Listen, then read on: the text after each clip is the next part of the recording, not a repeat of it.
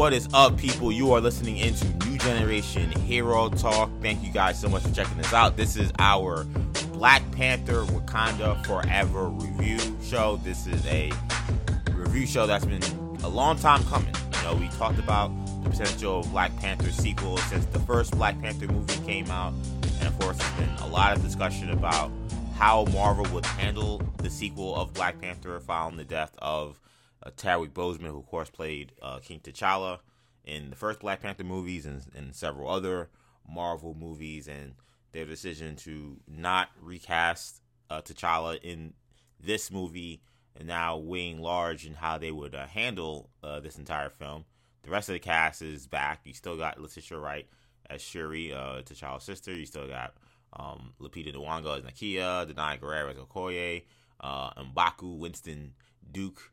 Um, a, a, still a, a pretty stellar class, of course. Uh, Angela Bassett as Queen Ramonda, taking a much larger role in this film. And one of the other major aspects of this movie are the introduction of some fairly major Marvel characters that we will certainly be seeing a lot of in the future. First, you have uh, Tenoch Huerta's Namor character, uh, the king, the king of Talokan, and and and the uh, and and and what is essentially Marvel's equivalent of uh, Atlantis, and also the debut of Dominique Thorne's Riri Williams character Ironheart. So, a lot happening in this movie.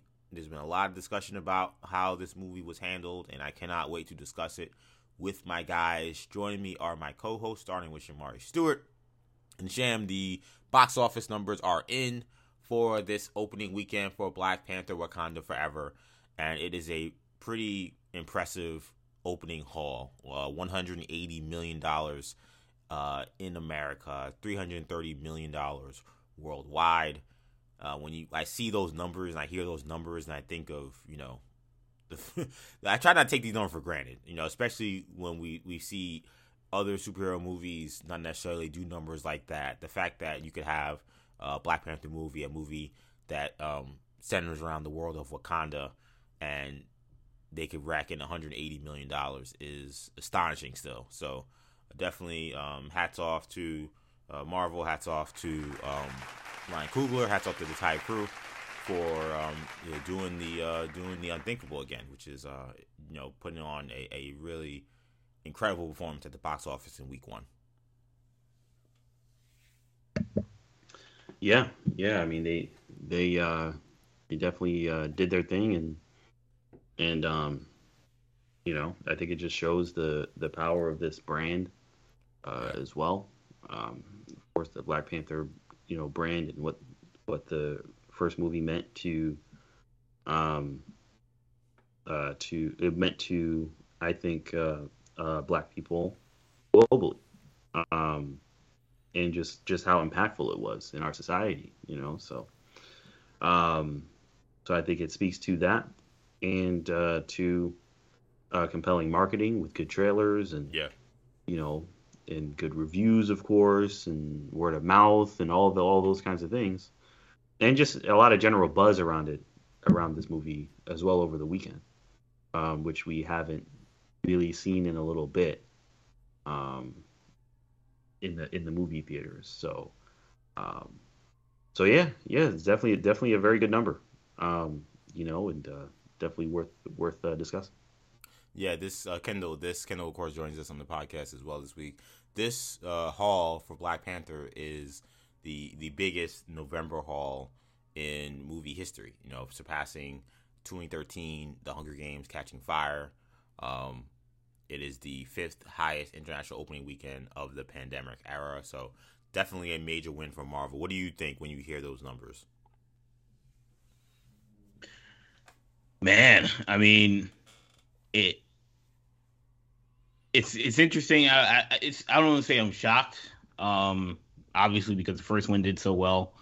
Um, but you know, I mean, it's just it just shows you that this is a very strong brand. Um, yeah. Uh, it's a very strong brand for Marvel, and that you know something that was established uh, very clearly after the first one. But um, this is just also a movie that there was a ton of intrigue about what the route they were going to go. what route they were going to go in. Um, you know, they were compelling trailers, uh, you know, and obviously coming off of a first movie that was that was very good. You know, there were a lot of people uh, that were invested now in this storyline and in this franchise. So, uh, not a not a shocker, uh, to say the least, but um, a very good sign for the future of the of the brand for sure. Yeah, I think so. Yeah, I think that if there was any doubt or question whether or not um, a Black Panther franchise could continue beyond this film, this opening weekend suggests that there is definitely plenty of fandom and plenty of interest still in the franchise, and we'll see how it does in the subsequent weeks. Um, I expect it to still stay rel- relatively um, popular amongst the box office crowd, uh, given the reviews have been uh, mostly positive right now. The movie sits at an 84% on Rotten Tomatoes, a certified fresh rating for Marvel. Uh, I saw today is I think it's the only uh, certified fresh movie Marvel has for 2022. Um, yes. Yeah, that's kind of crazy uh, considering how what the, you know the run Marvel had been on. But you know we've seen Thor: Love and Thunder sitting at 64. Uh, Doctor Strange: The Multiverse Madness uh, uh, sitting at 74 percent. So just right under that. I would be. I mean, at this point in the game, given so many reviews came out even before this movie actually debuted, I would be surprised if this movie fell below seventy five percent. That that would be or seventy nine percent. I guess whatever. Seventy nine percent. I guess the number you need to be. That would be a little surprising. So, um, so so it, it, does show that Marvel definitely needed a W. Um, considering they didn't have those certified uh, ref- uh, review numbers, and all this is obviously you know is kind of uh, subjective in the sense that they they had there have been movies that are lower but that have much more fan praise from not just Marvel but all yeah, I mean, franchises. So, yeah. So it's it's purely just from like an optic standpoint. I think when it comes to critical acclaim, but I think I think it does suggest that Marvel needed a W and the fact that they they're sitting there at a certified fresh rating first weekend in, they gotta feel good about that. I would think. So uh, we're gonna talk about Black Panther: Wakanda Forever today. So this is a spoilers review. So for those who have not seen the movie and do not want to be spoiled, this may not be the podcast for you at this moment in time. I would definitely suggest you come back to this podcast and listen to us in the near future whenever you see Black Panther: Wakanda Forever. But this is going to be a conversation that will be full of spoilers. We'll go very in depth with things that happen in the movie without holding back um, any any details that may reveal major plot points or major future plot points for Black Panther: Wakanda Forever and Marvel Studios. So uh, that is your warning regarding this being a spoiler review. Of course, if you do not care about spoilers and you want to listen to us talk about it, then be my guest. Of course, if you watch the movie and that's why you're listening to us, welcome. I'm glad you're uh, listening to the podcast. So, um, but yeah, we're, this will be a spoilers conversation, and it should be, I think, a good one. So let's get right to it. So, Black Panther: Wakanda Forever. Um, this movie had uh, a very tall task in front of it because you, of course, have the passing of Chadwick Boseman and the decision not to continue with the T'Challa character that Boseman played on screen and instead move forward without him in a sequel that presents one there's a there's a tragedy aspect to that and a grieving aspect to that just for this probably this cast and crew that had to be very difficult. I know they've spoken about how difficult that is, but that that, that creates a very tall order because uh, T'Challa is as important to the Black Panther as you know there is to any other character to a certain you know franchise. So if you're talking about Bruce Wayne, the Batman, Tony Stark, the Iron Man, that is who uh, T'Challa is. So to move forward without him is a tall order. And when you add that plus the addition of Namor and the world of Talokan, that now adds to the um, to the heightened difficulty of trying to make this all come together. How do you tell the story moving on from Chadwick and T'Challa? How do you tell the story of which character arises as the new um, protagonist? And how do you introduce a new um, adversary and a, a new fixture in the Marvel universe who's going to be here for a long time potentially. So a lot they had to to to to, to juggle here, and way the way I see it, uh, it was not perfect. I think there were things that they could have been done done a little better, but I came away really enjoying this film. I think for me, the way the, re, the when I'm watching a movie and I'm purely encapsulated by, especially a Marvel movie, I'm purely encapsulated by the plot and following this plot, and not so much trying to figure out uh, details around every other thing that's happening and trying to connect certain dots. When you have me hooked like that, usually that means you're doing a pretty good job. And I thought this movie really did have me captivated by one, just the response to the death of Chadwick from the royal family, from the Wakandan Council, to the uh, emergence of Namor and how they handled this new threat. Namor and just his backstory and the the way in which he sees the world, and then kind of this the the kind of the underlying theme that I think if there was any criticism that some would have that I can understand, and I've heard it is is this underlying thing of you know the outside world starting to kind of circle in on Wakanda and now Talokan uh, uh, because of the um, because of the vibranium and people wanting those resources. So I, I feel like I was gripped. I think that the acting performances in this movie are stellar. A major shout out has to go to Angela Bassett for Ramonda. I, I think that this was a absolute stellar performance. I don't think that this movie, in my opinion, is an Oscar level movie like the first one was in terms of a nomination. Do I think Angela Bassett could absolutely be nominated for a Best Supporting Actress? Absolutely. I think that this was um, a truly great performance from her. I think that Letitia Wright, say whatever you want about what we had with her and all the issues prior to this movie coming out, leading up to the movie. I think that she had a really great performance. I think a very nuanced performance. I think a performance that I think even some of it is even going over some people's heads. Uh, when I when I see some of the criticism about uh, you know, I was talking to a friend who was saying that she thought he thought that her performance was a little wooden. I guess I, I think that the way they capture grieving in many different ways in this film, I think, is very important, especially for those who have dealt with death, who is really everyone. But um, I think they were very mature with how they handled it, and I thought that how they put Shuri in the center of that, given her values and given her background, I thought was really smart, and I thought that Letitia Wright really played that really well. Um, Mbaku Winston Duke, another great performance from him. he's one of the guys I want to see more of in this in this universe. So a lot to like in this movie. I, I really did enjoy it. I think the future that's set up at the end of this movie is one that I'm very very interested in. So I like this film, and we'll talk a lot about uh, what worked and what didn't work in this movie. But I think that this movie gives me, I give it a two thumbs up. I thought it was pretty stellar. So uh, that was my my view of the Black Panther Wakanda Forever. I'll toss it to Sham first.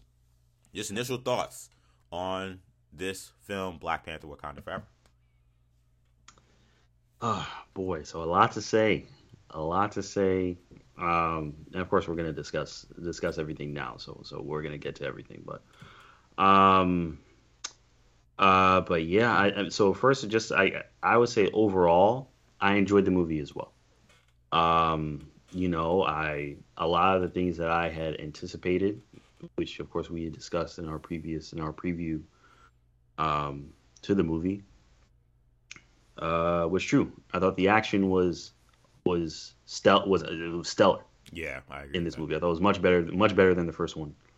Um, every scene with of action with the with um, the uh, the Talokan uh, people was incredible.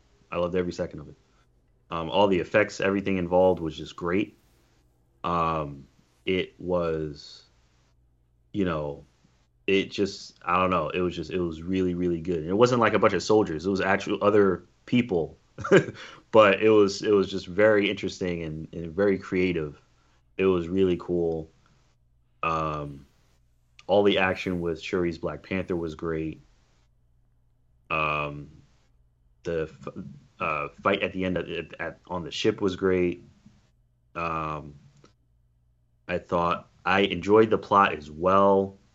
Um, not every aspect of it, um, which I'm sure we'll get to. Mhm. I thought Angela Bassett was fantastic as well. Yeah. Um, uh, I I feel like they probably didn't need to kill her. I didn't really, I didn't love that, but but I thought her performance was amazing. Um, and um, you know, like you said, I mean, Letitia Wright was a powerhouse. She was, I thought she was fantastic, Mhm. personally. I thought she did a great job. Uh, And like I said, we said a lot of things about her on this show. Yes. And I don't know her. We don't know her personally, obviously, but you know, we're just going based on what reports are about how she's behaved and all this other, all that kind of stuff. and, but, and actions that we've seen. You know, and actions that we've I- seen, yeah, I things don't that, things that we've seen her say, rumors right? stuff. She's actually done things, right? things that she's put out to the public.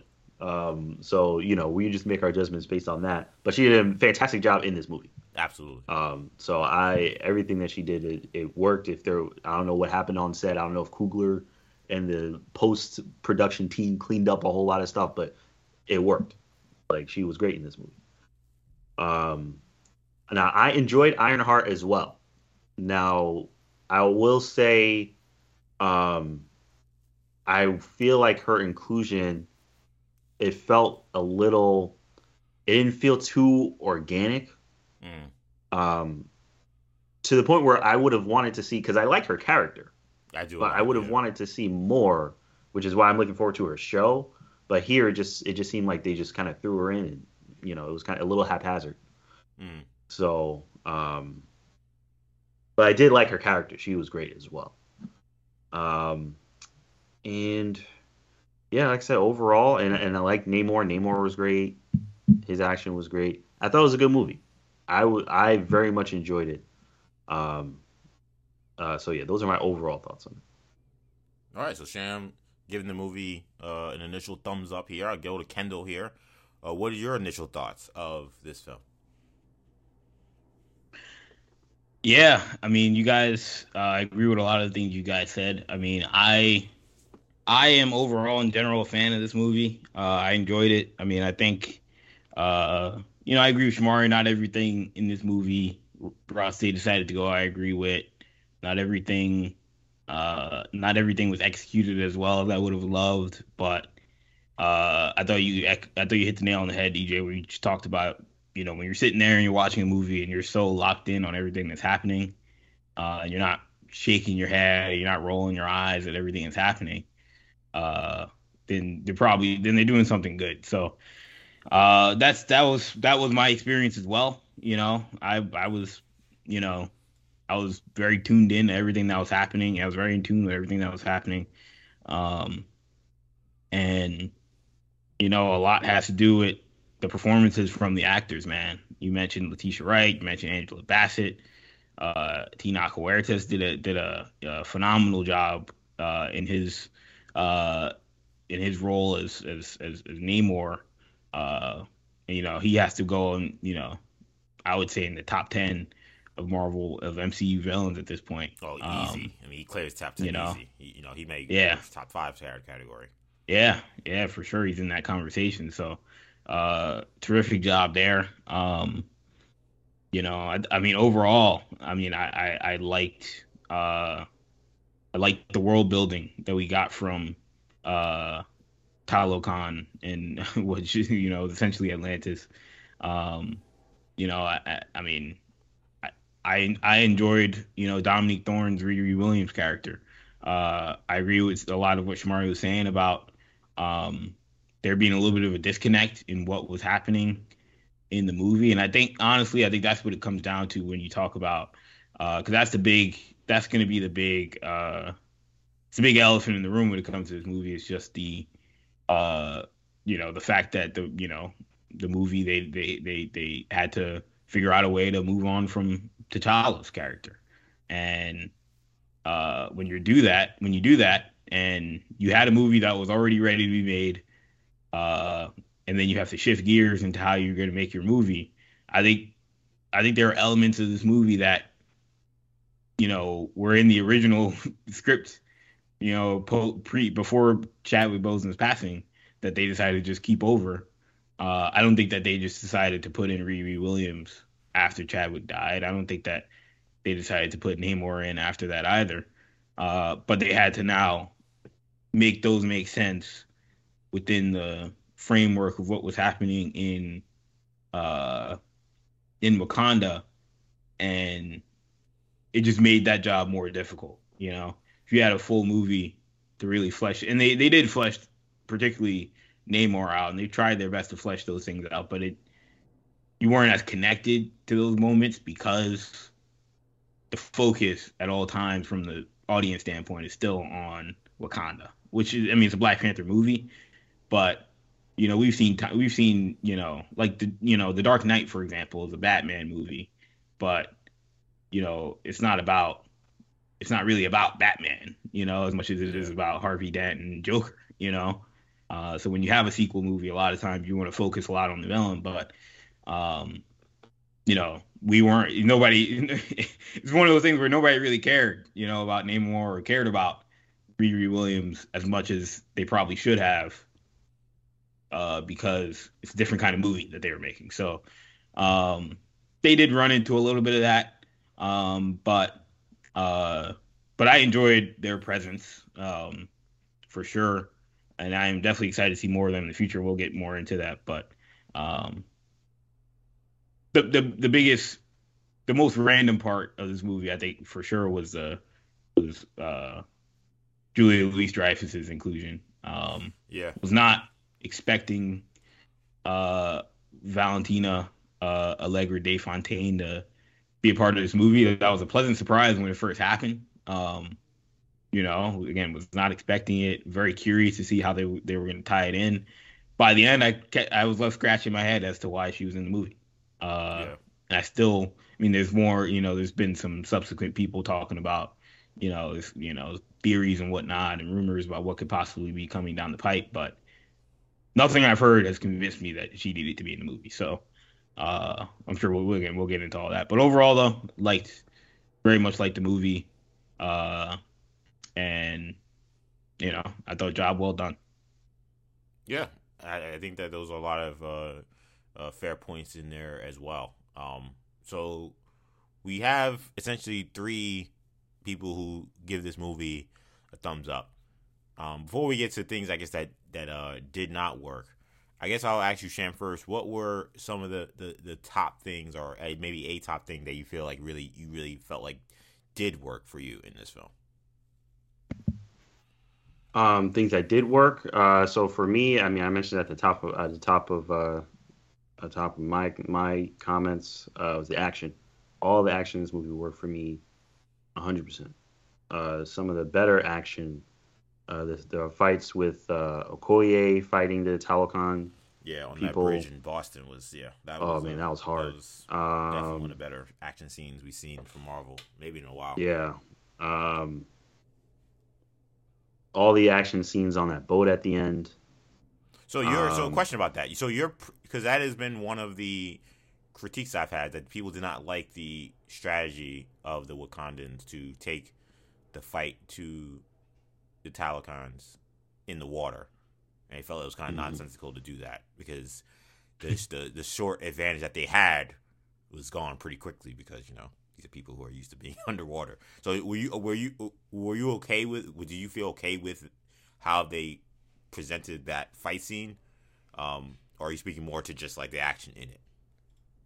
Um, I'm thinking more to the action in it. Mm-hmm. Um, I'd ha- probably have to rewatch it honestly to really because I feel like they I don't know they gave whatever rationale they gave, but that that stuff is, is a question for Ryan Coogler, yeah. Nate Moore about the science and all that. You know, watch the watch, watch the director's commentary version on DVD. I don't know what makes sense and what doesn't, but I'm sure they have an explanation. I don't it's like I don't know. Also, some of the Talokan are blue and some aren't. I don't get that either. Well, that it's was that was that was not that was simple. That oh, was, really? Yeah, yeah, that is the, the the the blue. The reason and Namor is really the only one that's that's not blue. Not that's blue. because he's yeah. part uh-huh. human. Uh-huh. Um, the other people are essentially. I mean, is it fair kind of to say they're like humanoids almost, like because they have have like get their they're part of an evolution, and right. and they they're no longer unable to to have uh to be, you know, on the surface world for a long period of time, that blue skin is essentially They is they like- turn blue when they're they outside turn of the blue when they're outside of that water, and when they're So that underwater- was fast. when they're that was fascinating. They look they look like you know regular. Yeah, humans. when we saw Attuma and we saw Yeah. Namora Namor, yep. underwater, and they were they weren't blue. I was like, oh, that's a that was a that was an interesting uh, twist. I, I didn't Oh, even yeah. know how I felt about it. I Yeah, almost that, that blue yeah that blue hue comes from uh, That's on surface or that, just when they're outside of and They were out when of they're the outside water. of water. Yeah, basically. And I guess how their okay. their skin and and their and their and their, yeah. and their, uh, and their organs react to being out of that water. That's interesting. I like that a lot. I mean, I have to say, and, and that's another plus, I guess, just kind of rolling into another one. Um, the the towel, what he did with the Talokan and the, the lore, everything surrounding that was, was great, fire. fantastic. Yeah, 100, I give it an No A pun plus, intended. hundred way, out they of burned, They burned down all those slave masters. no, oh the, yeah, the right. conquistadors and Spaniards. Yeah, the but yeah, conquistadors. Yeah, yeah, those guys. they got the Um, yeah, hundred. I give that a that that gets an A plus for me. Hundred out of hundred. You know, that's a win. You weren't you weren't left fantastic. comparing it to Aquaman and saying, "Ah, it's not as good as." No, I wasn't. Mhm. I think they're both great. I thought I think I think uh uh Coogler did a good job. And I think uh who's who directed Aquaman? James Wan. Yeah, yeah. What's his name? Wan, Wan. Yeah, and I think James Wan did a great Wan. job. I think they both did a great job. Like I I this was great. I thought it was great. Um I thought Mbaku was great. I thought all the really I thought all the characters were great. Um yeah, really, it's just whatever specific story beats I may have had an issue with, but every, ev really everything else I, I really enjoyed about it. Yeah, we'll get to those uh to those negatives in a second. Kendall, um, anything you want to highlight particularly about something that you thought really worked extremely well in this movie? so uh, I want again. I, I mentioned all the acting performances were excellent. Mhm. Um, you mentioned Angela Bassett was great. I thought Danai Gurira was excellent as Okoye. Mhm. I mean, you know, Mhm. she was a character that, you know, there had been talk about her possibly getting her own series, Disney Plus, and for for the last year, I've kind of been like, I don't, I don't need that. You know, I mean, I like the character, but you know, I'm not, you know, I, you know, I don't, I don't know what to make of that. You know, she, you know, we've seen her in a couple movies, and she's been, she's been fine, but I've never, you know, been like, I've been super invested in that character. But this was, I thought, by far her best performance, her best uh, role in the in the MCU, and she's been great so far. But it, this took it to a level where now I am locked in on. They make an Okoye show, I'm all in. I Yeah. mean, uh, I mean, I was I was ready to get up and, and walk out when when when she got when she got kicked off the Dora Milaje. I was like, oh this yeah, is she got fired. this is uh, this is this is a travesty. I mean, you know, it's it's like watching you know a coach get fired and you're like the players didn't the, the players let him down. yeah, like players didn't execute, went- man. They they quit Yeah, on the, they they, quit on the team. I'm like, you know, I'm like, man, we're we're firing Steve Nash and you know Kyrie's not out there. But no, but no, I, I, I yeah, I, I definitely felt felt bad for her in that sense because because they juxtaposed it with the, I mean, the previous scene. You see how much she is fighting for Shuri, fighting Yeah. for Riri, putting how her life on the how, line. Yeah, literally. how outmanned she was, and she still held. yeah, how outmanned and how impressive she was still in that moment. And yet, but Angela Bassett couldn't see what we were seeing as the audience. So you left being like, "Ah, I mean, this, and I was just like, first I was like, this is this is some nonsense. But then when Angela Bassett gave her reasoning of, you know, I told you not to bring her. All everybody's gone now. What else do I have left? And, and you really, you, really understood. Yeah, I mean, from her perspective, I could see how you'd be like, no, you got to go. Yeah, she was like, "Yo, you missed the playoffs." She's like, "Yo, you missed the playoffs the last three years in a row. We ain't, we ain't Yeah, I don't need back." an excuse. I, I don't care who got hurt. I don't care. I don't, know, yeah, with the injuries. I don't care if the ref, the ref, you know, get a bad call. You're out. You know, and that's that's how it felt. And so I couldn't. At that point, I put my hands up and I was like, you know what? She's right. You know, maybe she does got to go. And yeah, so I, again, they they handled some of these scenes were just were, were were so gripping. I mean, even the I thought the the the, the scene, um, you know, in the U the the UN meeting, you know, uh, was Yeah. was excellent. You know, and again, you talked about Angela Bassett being being great, but the way they Uh, you know, they simultaneously had that going on with the uh with the with the French the French military, you know, trying to trying to steal the vibranium. I mean, that was that was really really well done. Um, how did we feel about the to not skip over it? How did we Yeah, feel go about the open team? Uh, because that Yeah. uh, you know, that was the biggest question I think people had going into this movie, besides who was going to be the Black Panther, which, you know, seemed like it was going to be a foregone conclusion. Nobody knew what they were going to do in terms of T'Challa. And, you know, they went a route that a lot of people expected uh, in that, uh, or, you know, speculated could happen in that they just, you know, he, he got ill. Uh, they did not Yeah. say what happened to him, but the one twist that I did like about it was that they tied it in with Killmonger burning I all like the, that. I like that the a lot. earth. Because I did not expect that twist. I just Yeah. thought, it, but because I, you know, you say to yourself, you sit back and you're like, the Black Panther just got sick. You know, and uh, yeah, it's it's realistic, it's possible, it's it's grounded, but at the same time, you know, as a superhero, you're like, those guys, they don't get sick. You know, they don't just Yeah. that just that And happen. especially with the science of Wakanda, like you know, they Right. should be able to, you know, keep everybody. oh yeah, healthy. yeah, yeah, they should be able to overcome, you know, And- a, a more routine Like, kind of illness that maybe for the other countries wouldn't. For the Dragon Ball Z fans out there, it reminds you when Goku had the heart disease, and you Yeah. know everybody hated that storyline because you're like Yeah. Goku getting sick. I mean, Yeah, but but regardless, uh, tying it in with that, you know, I thought it, first of all it added more to it added more to the first movie because you're like now Killmonger burning those burning the plants, you know, And I'm glad that I'm glad that layer. had weight. Like that was a major action, and I felt like, Right. And you people know, just assumed well we're gonna, we're gonna get more of those, so it's not gonna be Yeah, like we'll just they'll just figure that thing out, and like that's the thing they've been doing for like centuries. like, like that should like have a, a lasting impact, and it's it's why when he did it, it was so extreme. And yeah, I, I mean, I think that uh, in terms of that scene, I feel like I think would I have liked to have known more specifics about what the ailment was beyond the fact that it involved Killmonger burning those herbs. Yes. Do I think Killmonger burning those herbs makes sense as to why T'Challa may have gotten sick? Absolutely. Because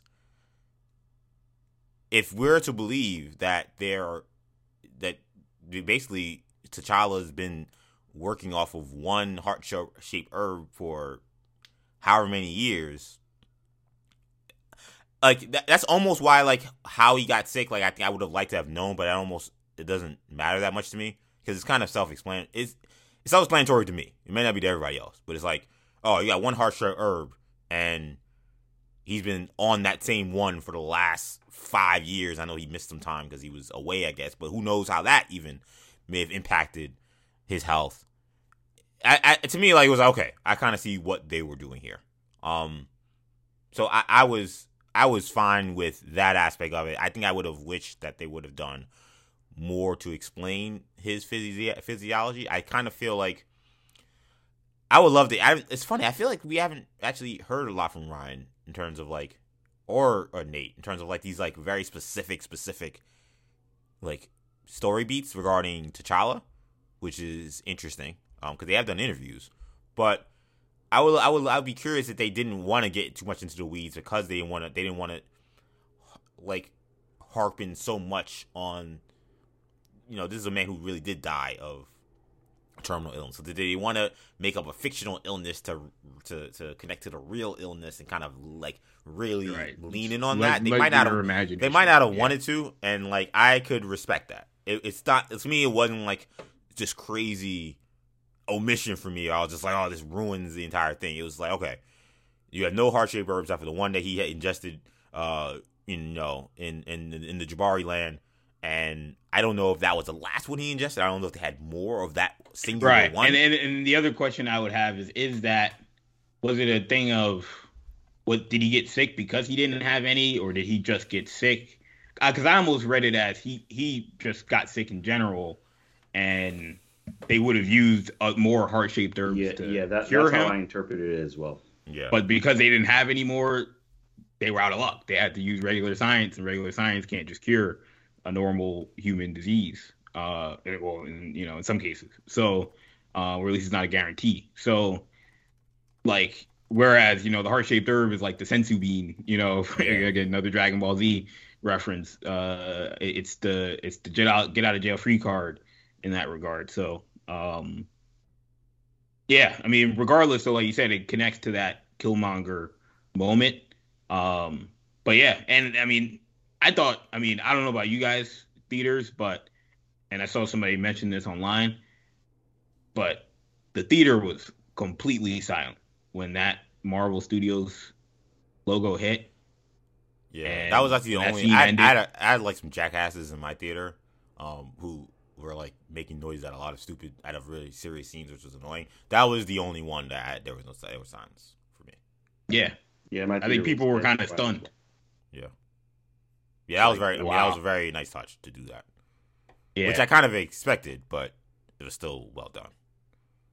Um, I know there. I I think I saw something online where there was this. There was the thought of well, in the comics, the heart shaped herb is within T'Challa, so like he shouldn't have had needed the heart shape herb to. Right. That's what. That's what.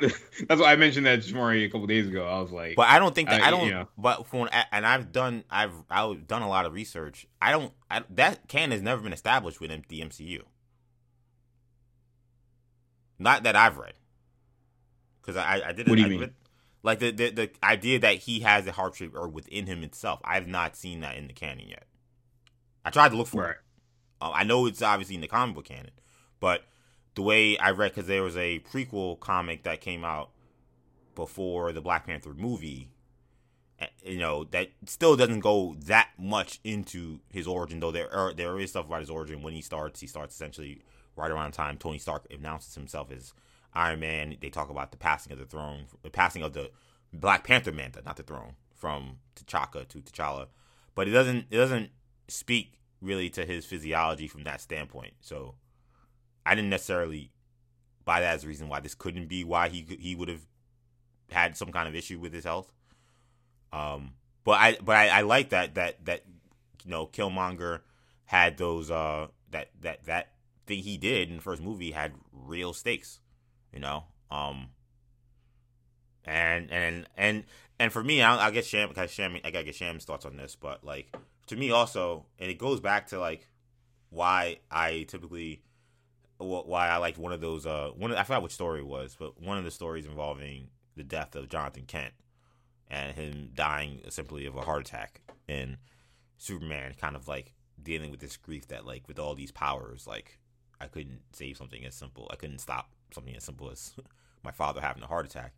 And I think there is something powerful, like to someone like Shuri, who you know is one of, if not the most brilliant person in the universe, with literally every technological resource at her disposal, in desperation, trying to figure this thing out and being unable to, and the kind of the the despair that has to come with that for somebody, and having her deal with that despair, I think was I like I typically think those stories are very uh they're very interesting to me and how those characters deal with that seeing how Clark deals with that and seeing how Shuri deals with that in this movie different characters but I think in some ways there's a similar thread line to that that um I think is why you kind of see this disbelief in the mythical aspect which probably was already there because she is so scientific um, but like the kind of disbelief in a lot of all the spiritual, mystical stuff, and um,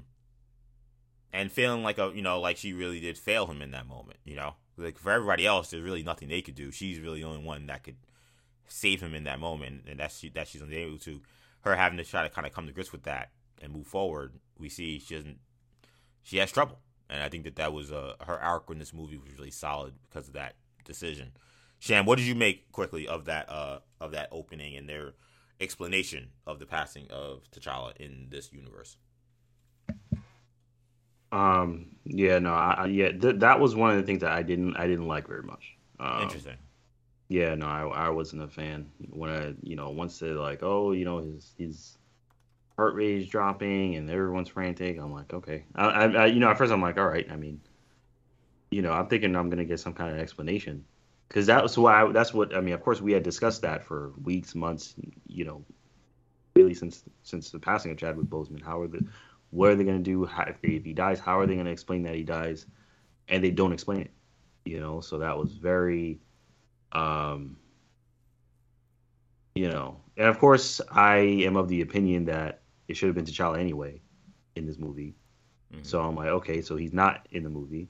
I don't like that, but you know, so at least explain, you know, what. Um, part of me is like weighing, okay, would I have rather had some kind of weird CG action, Secret Wars portal kind of weird thing before, or have him die of some illness, but no explanation as to what the illness is, and not knowing if we're ever going to get an explanation as to what killed the Black Panther. I don't like that. Um, I think I think we should have gotten an explanation.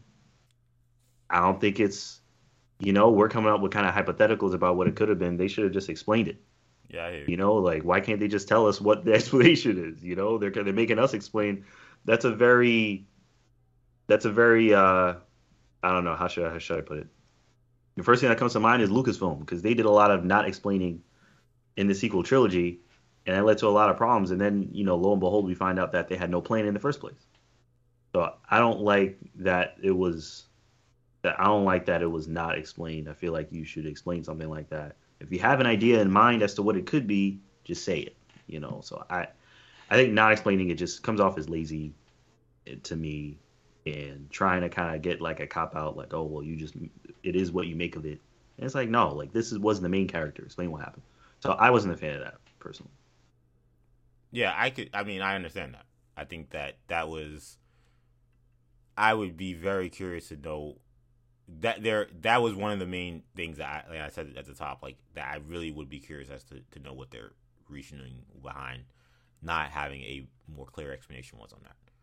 Because again, I, I feel like the T like I feel like everything was set up for it to to be so to, I think to me I think it is explanatory self-explanatory. But I think it's set up to make perfect sense.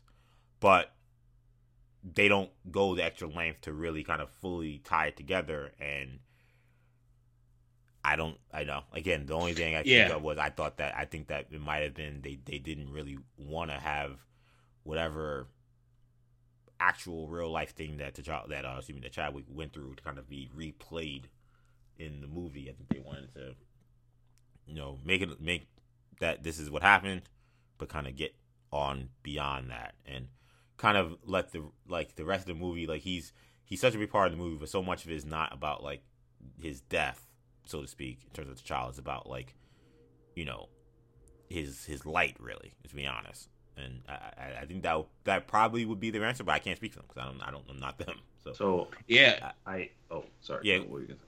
yeah go ahead no. no I was just gonna say that uh one I think it would be interesting like EJ said very it's controversial decision because you you have a character that you know in T'Challa that they have you know it's been a, a, a you know such a big part of the MCU.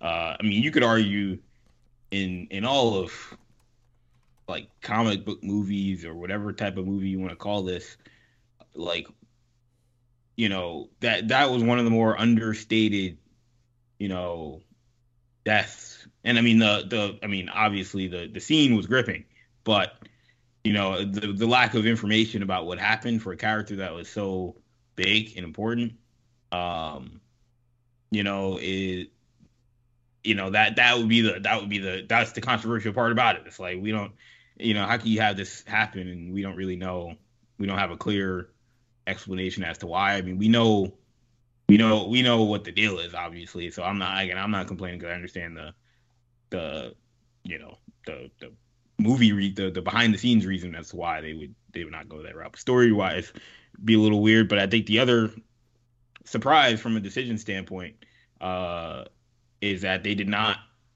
they didn't you know they didn't have Namor be responsible for T'Challa's death or the Atlanteans be responsible for T'Challa's death in any way.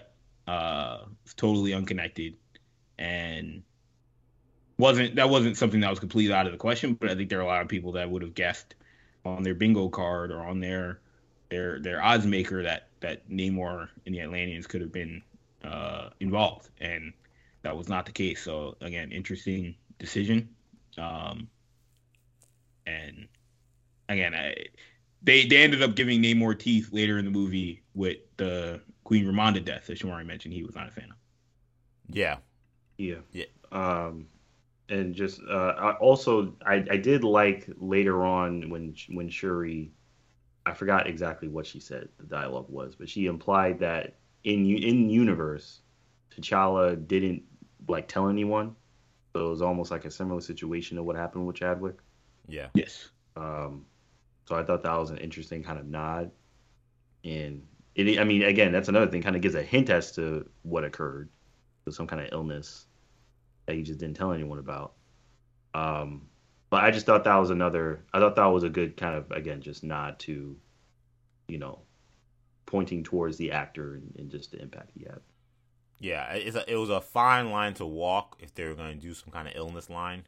Um, it was, it it, it was, it, it was going to be a lot. A lot of the stuff they're doing with the T'Challa situation is is some ways damned if you do, damned if you don't. Um, to some that that means you know maybe you should just recast them. I think that they're, still damned if you do, damned if you don't, because there's many people who want to recast them. There's many people who say this is not right. So, you know, it, it, it is tough. Um, There there's almost no right answers here. there's no, You know. there there really aren't Preferences, Yeah, there's preferences. I would, I think that's a good way to put it. I think there are preferences. I don't know if there's necessarily uh, right answers with how some of this stuff uh, could have been done.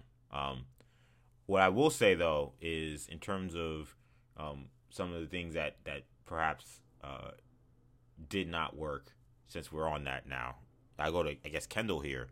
Uh, were there things in this movie that you look at and you say this did not really work for me? Yeah, I mean, look, I mentioned uh I mentioned Val being her inclusion Yeah. in the movie. I, I thought again it was very random. Um you know, I, I it was again it was I was excited when it first happened. When I you know, I was I was I was uh I was very curious to see where this was going because I there was not again I did not have her being in this movie on my bingo card at all probably should have just based off of uh me knowing the Thunderbolts is coming out and and that her character's been in a lot of recent movies, but uh you know I mean she wasn't in Thor: Love and Thunder, uh which you know made sense. So I didn't really know why she had to be in this movie, um but they they they made it a thing of the U.S. military. So is she the is she where what is she the director of? I They- so they they, say- they, they, I feel like I've seen things Shield? saying that she's CIA, but okay. I felt like it was a lot.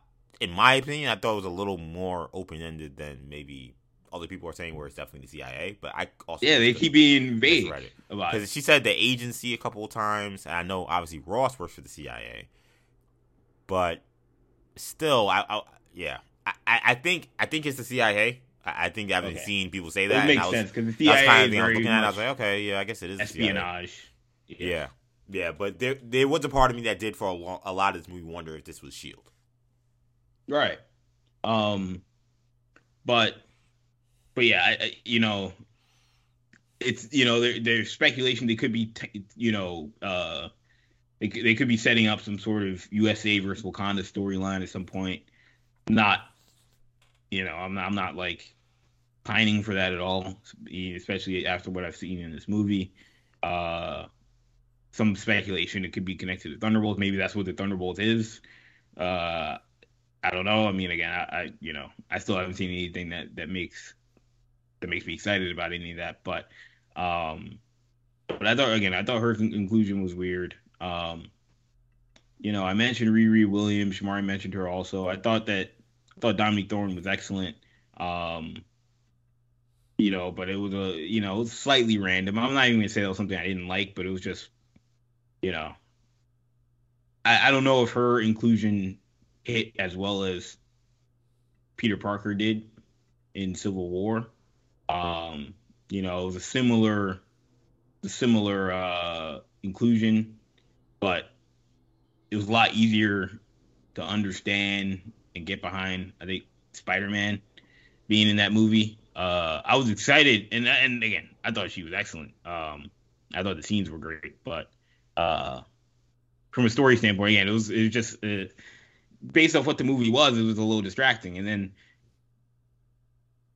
there were times watching this movie where, as much as I love Namor and as much as I thought that his story was great, there were times watching this movie where I wondered if if the Atlanteans were the right villain. Um, not because not because they weren't done well, but just again with everything that this movie was trying to ac- accomplish. Uh, as, as, gritty and as serious as as the movie was, it just it felt it felt so fantastical what they were what they were trying to accomplish. Um, and again, you just had a lot to, that you had to explain with the Atlanteans. Uh, I mean, I'll I'll I, I'll I'll say this. Uh, and I told Shamari this yesterday. There's a lot about this movie, whether it be uh, the Atlantean conflict, whether it be Val's inclusion, you know, maybe even Riri Williams, that I feel like. I think the one thing that they decided to cut, I think they did decide to cut Doctor Doom. Um, really, you think they cut you know, Doctor Doom out of the movie? the reason I, I, I get the sense that they cut Doctor Doom out of the movie, uh, you know, we we talked about um, we talked a lot about uh, you know, and we, look, there's no way of of knowing for a fact uh, if you ask them, they'd probably you know Coogler and Moore and the rest of the people would probably say no, that wasn't the case, but um, it just feels like there you know there are these loose ends in this movie that feel a little awkward. Um, and I, I, go back to uh, over about about a year, probably over a year ago at this point, uh, when the rumors and well, there was the the casting of Lake Bell, uh, you know, in this movie. Yeah. Uh, you know, the rumor at the time was she's playing Lucia von Bardas, uh, Prime Minister of Latveria, uh, obviously connected to Doctor Doom, and that that's that that had the Doctor Doom rumors going going wild. And I mean, maybe it was just a bad rumor, uh, but you know, her role in this movie ended up being, you know, she's in the you know the opening scene with, you know, them, you know, with the Atlanteans, and she's just playing a U.S. government person, uh, you know, mining for vibranium, you know, and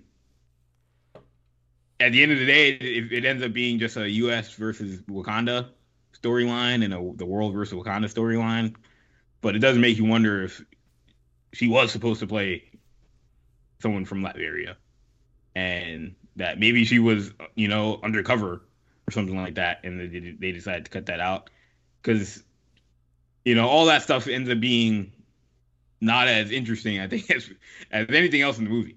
Um, and if that stuff, if that stuff would have tied into potentially Doctor Doom is the one that is, you know, was that was trying to get the vibranium, but he was able to pin it on the United States.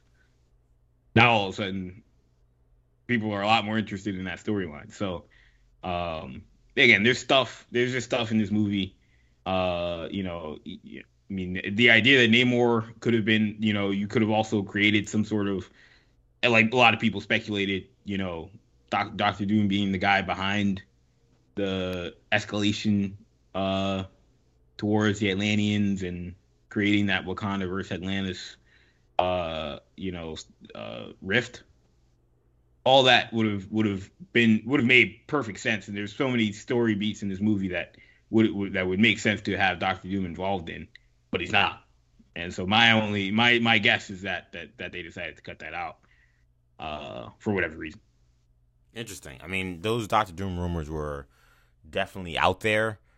Uh, I didn't I didn't necessarily watch this movie thinking, oh yeah, I see where Doctor Doom was probably going to be in here. Um, so it's interesting. Kendall had that thought. I mean, Kendall, Jamar, did you see anything, or did you see anything that Kendall was saying regarding maybe that? Oh, like maybe this was an opportunity to put Doctor Doom in. Maybe they should have kept him in if they if they didn't.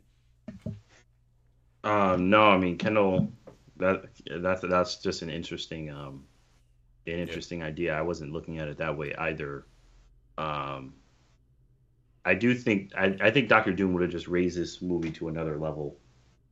I don't know if maybe that's something they'll save for you know, future Black Panther movies, and you know I'm sure we'll talk about the future of the Black Panther uh, towards the end, towards the later end of this show. But, um, but I can see, I can definitely see that. I can see how Doctor Doom, um, you know, could fit in different spots here. But that's not definitely not something I was looking at. Um, but I definitely see what he's talking about.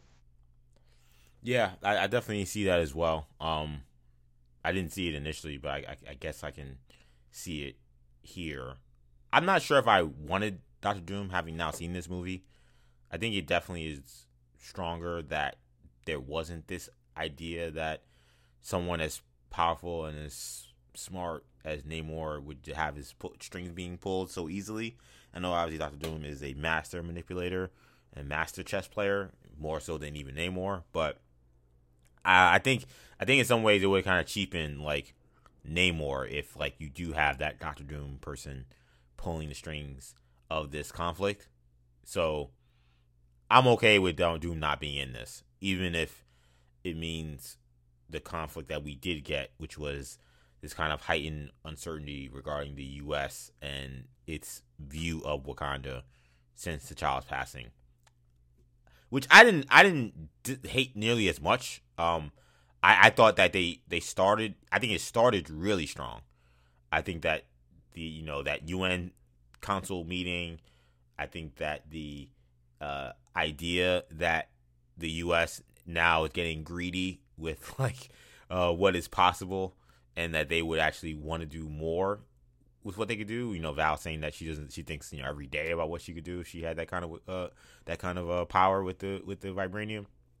I think it makes sense. I think it speaks to what is an ongoing theme regarding this franchise, which is colonialism and its effects on uh, on black people and just all people, especially when it comes to hands of people who want to profit or want to wage war. So I I had no problem with it, even if it meant that we ended up getting these Val scenes that were. I, I think in hindsight, when I go back and watch this film again, it, I, I think those scenes were a little, I would say, almost distracting. I think there probably was a better way, and I guess if I go into like what I disliked, while I didn't, I liked the the theme of the issue regarding the U.S. and how it saw things were playing out. I feel like Val did kind of become a bit of a distraction, and you know Ross became somewhat of a distraction from the film. It almost felt like those people were almost like contractually obligated to have to show up in this movie, particularly almost Ross. Like I don't like when I think of his role in this movie, and I like his character a lot. But you know, I watched this film just before. You know, I watched Black Panther one right before watching this movie. I literally watched it uh, the same day. I watched Black Panther one, and then I went to teach class, and then I went and watched Wakanda Forever. And to think of like his insertion in that movie and how it made so much sense and how it fit so much better than this one is really stark when you watch those films back to back. And I think they're they're just I think there just needed to be a better job of either if you're gonna lean into the you know U.S. getting wary of what's going on with Wakanda and the lack of not the lack the fact that there isn't more sharing of resources, then lean into that thing way heavy. Like then now the problem is it all everything every with every plus there's a minus. So if you do that, what that story leads you then to is to the eventual thing of you know, Shuri and the Wakandans are fighting Namor and the Talokans. Uh, but like the U.S. is now gets into the way, and then it forces those two to join together and then fight. You know, the U.S. at the end of the movie, and then they all agree to be you know allies at the end, which is extremely tropey. And like I said, like very, I said a lot in this promotion that I did not want that. So it doesn't mean that that what I that like those issues regarding Ross and Val and the U.S. angle doesn't mean that it was done well or that it was done executed the way it should have been.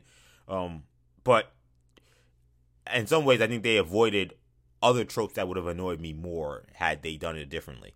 I think that if you really weren't going to treat it with the way the care that you wanted, I would have probably just maybe kind of limited it to that uh, that UN sequence but they couldn't because they had to get Riri Williams in this movie.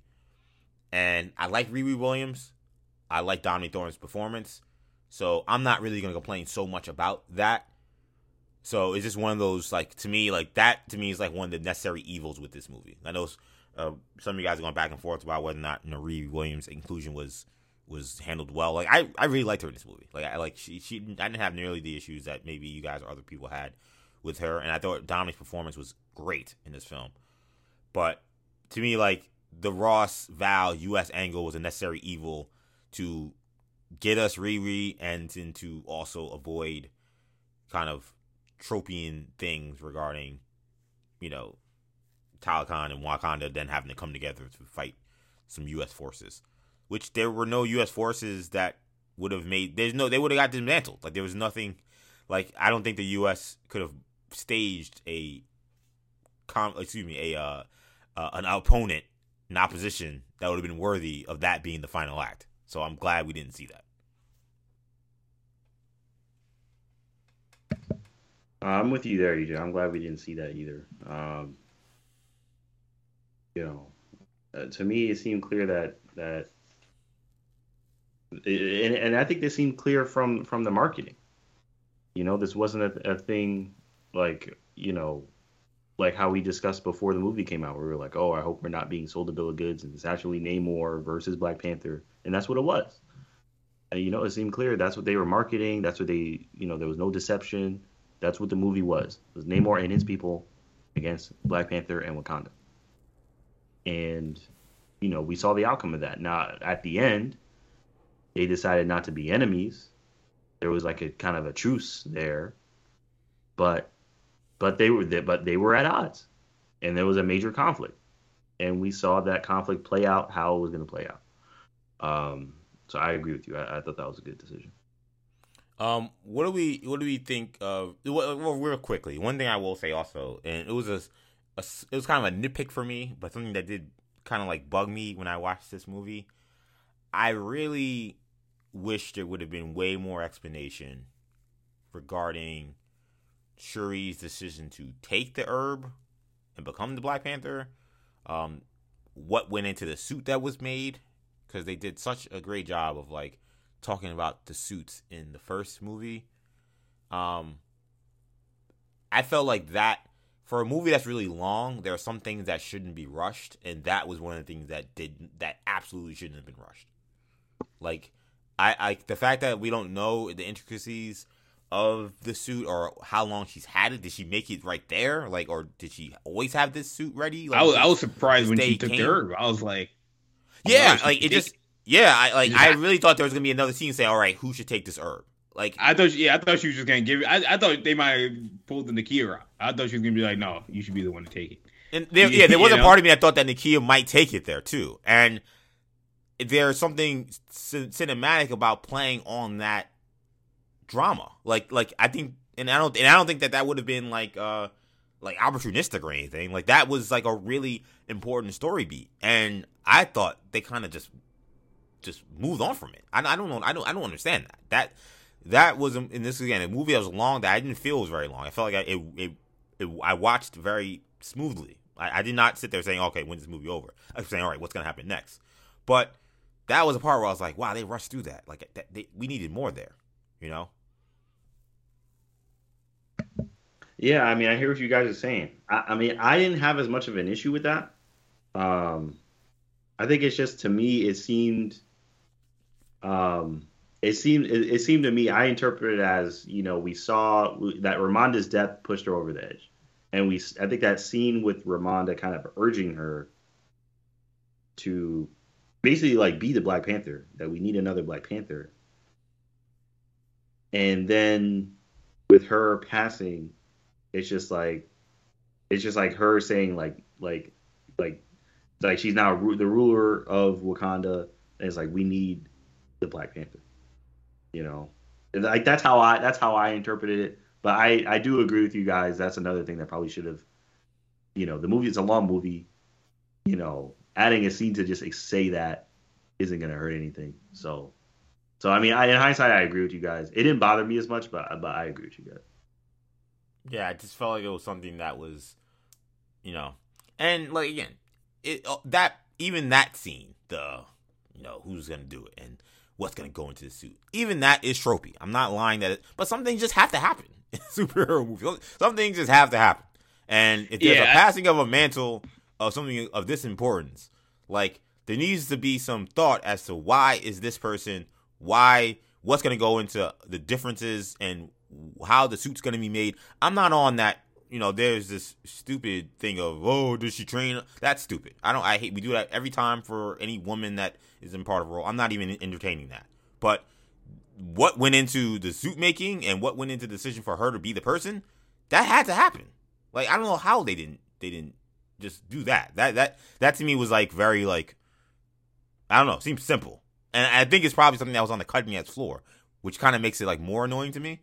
Like I know those scenes are in there, and they just didn't include them.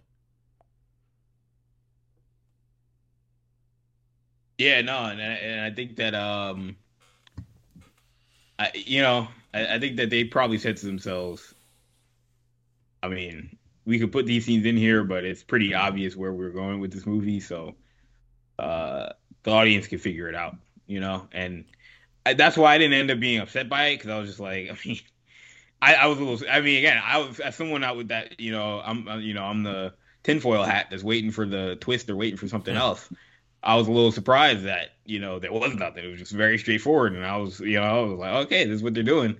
But I, I wasn't upset by it because it was so straightforward. It was you know to the point. You know, no Mbaku, no no uh Nakia, no no Okoye conversation. It's just nope. It's gonna be Shuri. It's very obvious who we're doing. Makes sense. Um, you know, like you said, I mean, the no combat background thing would have made it a conversation. You would think based off of that, but you know, given the the nature of the herb, you know, it seems like that that that wasn't important. Yeah. uh, so uh, yeah, I, I think it, it, it, was it was an interesting way to to to do it. Um, but ultimately, it saved time and and you know, at, by the by the end of the movie, I was I was I was fully uh fully on board with with with Shuri as a Black Panther for that movie. Yeah, I was too. Um, I think that, and that's in some in some ways, I feel like they kind of leaned on that, where they were like, "Look, you've seen, um, like you you clearly seen this guy, oh, you mean this this this this woman like go through all of this, uh, you know, this intense grieving." Um, this story arc is 100% like her story. She's Arca's story. Like it would, like with the way the movie was pushed forward, it would have not really made sense for how this movie was written for anyone else to be um, the Black Panther. But like, it, it, it was clear that it, this would have been it. Like, but to me, like the whole, you know, oh, like you know, does she, you know, have the again the the skills or whatever? It's like. I don't know, like I saw her like without any powers, like not get killed by Killmonger, who was the Black Panther in the first movie. Like I, I think she, I think she can handle herself. Like she may not be a freaking warrior, but like I just that was not like something that that bothered me as much. And like I said, I think we do that often, too often with female characters, where we're just like, oh, you got to prove to me that you actually can fight. You know, where we, we we didn't get any of that from uh from T'Challa, so I didn't really get. I don't really understand that that criticism that happens a lot, but um, but yeah, that was that, those were some of the things I thought that that I thought did not work as well. But staying on that that Shuri's decision, um, and Kendall saying that he felt really comfortable with it by the time that that time came. Where do you stand, Shamari, on her journey throughout this film and then that decision to make her the Black Panther in this movie? Um, her journey throughout the film, I, I mean, and then her decision to be Black.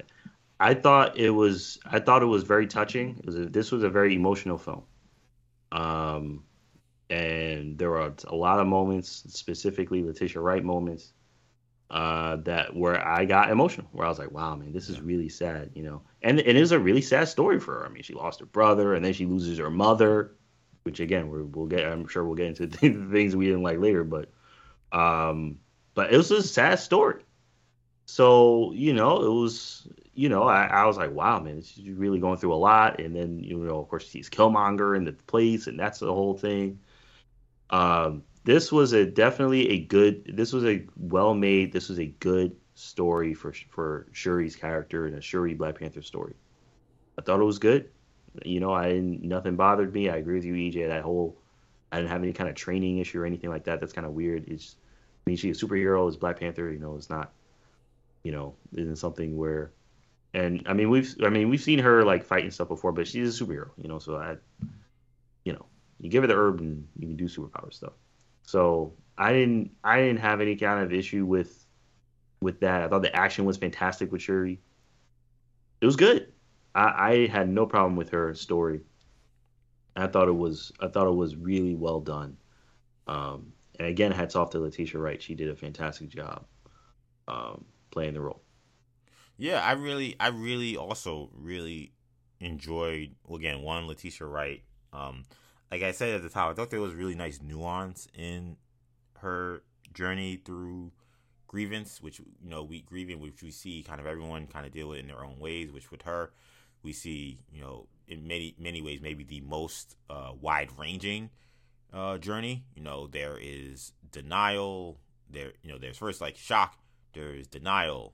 There is um, you know intense sadness. Uh, there is also in, like in a sense to, to kind of just move forward and try to just keep it things going without really kind of thinking too much about it. Like and that's those things aren't necessarily the easiest to kind of weigh. And, and then there's rage. We see that, you know, especially with with Ramonda. At that point, now we see rage by by the end. So they really hit all the they really hit all the notes really of uh, of depth. And like I said at the top, I really I really did enjoy the how they took this character and said, okay, how this person who, you know, again can do it all in terms of you know creating things and being a scientist and but she lives in this very you know spiritual society uh, where those you know she couldn't help them, but those spirits also didn't help save the situation. How would that person deal with this situation?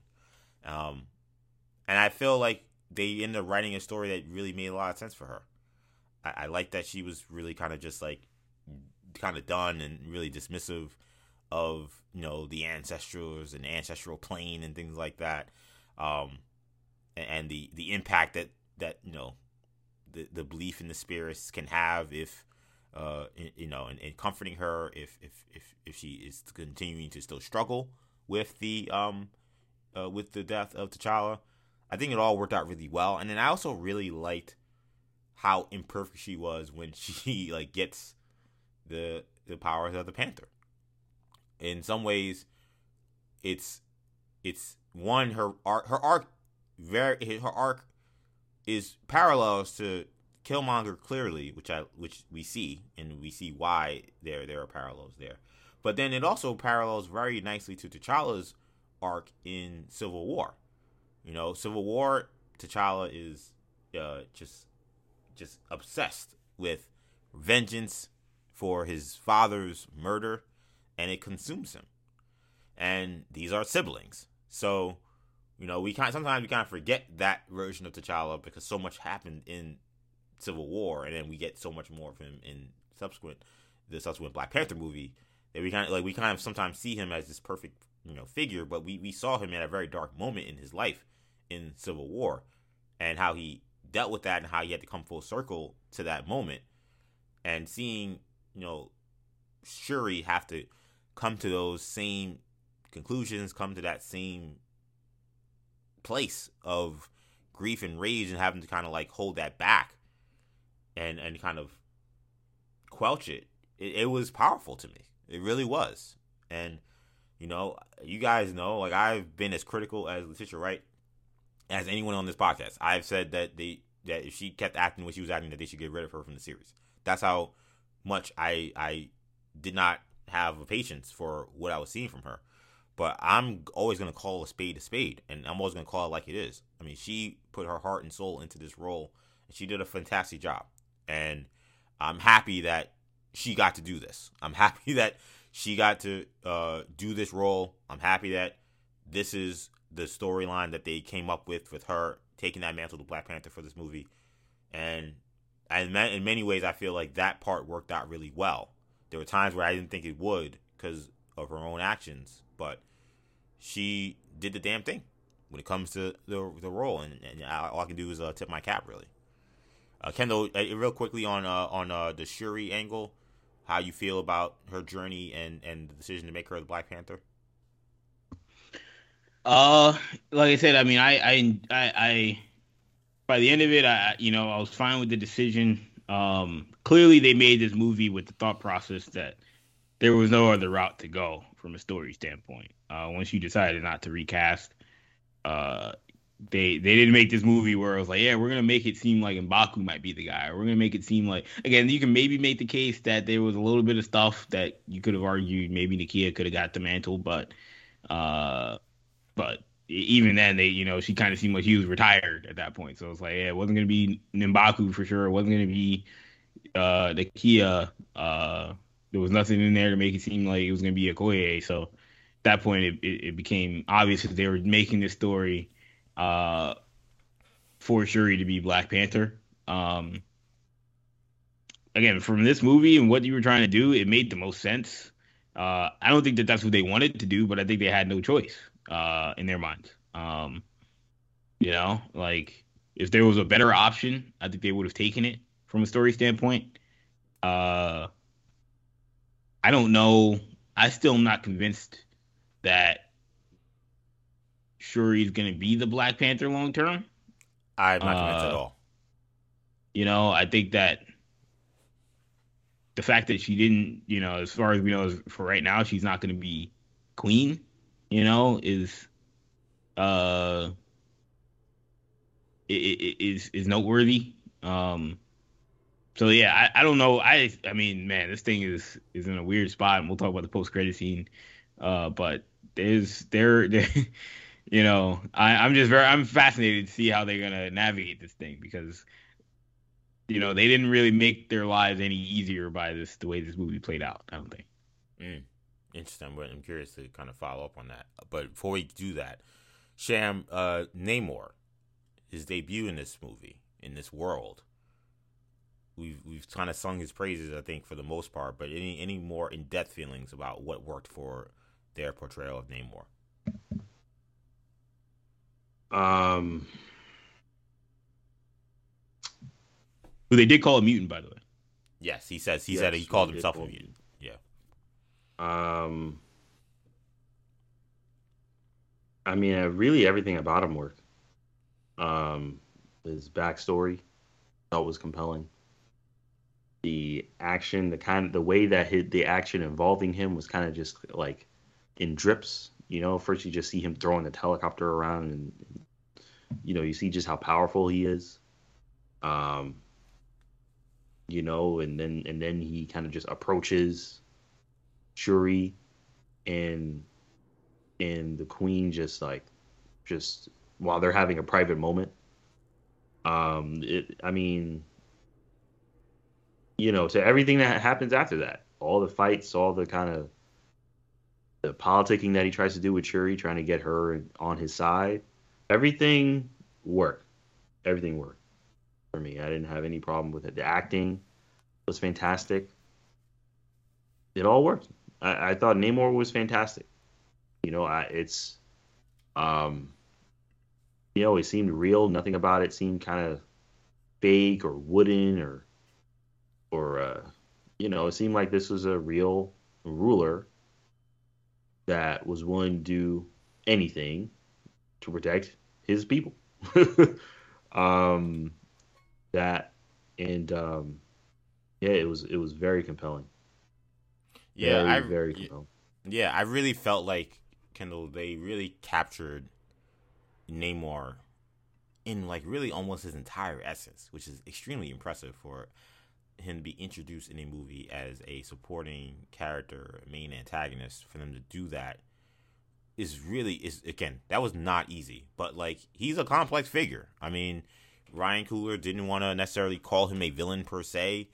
He, versed him as more of a of an antagonist. Uh, I think that this is way more fair. That is a way more fair distinction for him than it was for Killmonger in the first movie. Like, I think that this was uh, someone who is, you know, he is ruthless, which is why he said, "Oh, so it's this girl that's allowing them to come and pillage our uh, our uh, what's the name? Our our, uh, our vibranium and, and threaten our, our state of life. Oh yeah, well I guess she just has to die then. That goes back to him being stubborn and a bit of a jackass, which I've said a bunch on this uh, show. And him, you know, showing the charm and showing, you know, I thought just one of the most beautiful scenes of this movie was him taking Shuri to his home world or his home land or home area. I guess not land, technically it's water. Uh, of Talokan and and and and showing the the, the beautiful people and, and, and the beautiful setup that they have down there. Like seeing that charm and seeing his him play off of uh to not play off of Letitia in those scenes, so well done. Um, but then seeing how brutal he can be, whether it be um, taking out helicopters, whether it be in a just ruthless just fight against Shuri, or what what happened when he pulls up on Wakanda. Like I tell you, like I, I said, like when we saw those trailers, that that scene he pulls up on Wakanda is gonna have to do a lot of work to put him over. And boy, did they put him over! Like that that that. Think about how this movie started. Like it started with like kill like uh Mbaku being like, "Yo, you just gotta kill this man." Like just like why are we even wasting time time talking about what we should do with this man? Just kill this man. And and Mbaku, uh, you know, he saw a glimpse of the ancestors with one punch to the chest. And the next meeting, he's like, oh, I don't think we should kill this guy. Uh, all of a sudden, Mbaku, who never ducked smoke, uh, couldn't find the chimney when it came to dealing with Namor a potential second time.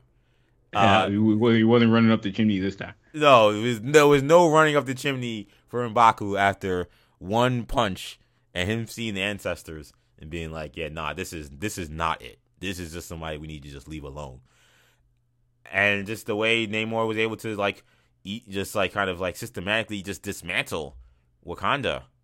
It, it did really. They put him over, man. They really put him over, and then it was gonna be have to be the. um And I even said like, how do you then protect someone who you know you want to present and move forward as still a major threat if you know you got to put over a new Black Panther? And I actually thought they were able to do that. I think that they use Shuri's intellect to be the difference maker essentially in this fight. Um, intellect matched with pure just like honestly like we're talking about like sports like just dog like Shuri has dog in her in this in this movie. So just pure dog we're not gonna allow her to lose that fight. But also how she thought about taking Namor out and and and and her thought behind it and she got help from of course Riri Williams who also helped her in that strategy.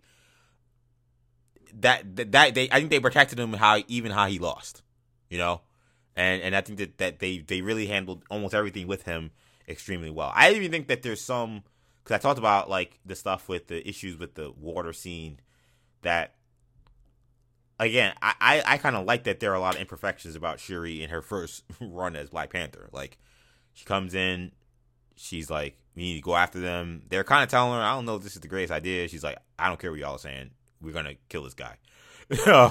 and we're gonna take the fight to them. Like it's when people say, "Oh, this is like a bad idea." Part of me is like, I'm like, I think that's kind of the point. Like she's so consumed by just killing this man that maybe she isn't really considering the dangers this will put everyone who goes on that boat against these people. I think that she had a decent strategy in terms of like a surprise attack to kind of take them out in their own element, but it doesn't necessarily work the greatest. And her ability to beat Namor is the only reason that you know more people aren't dead. I I just really thought the Namor aspect was was really uh was really nicely done.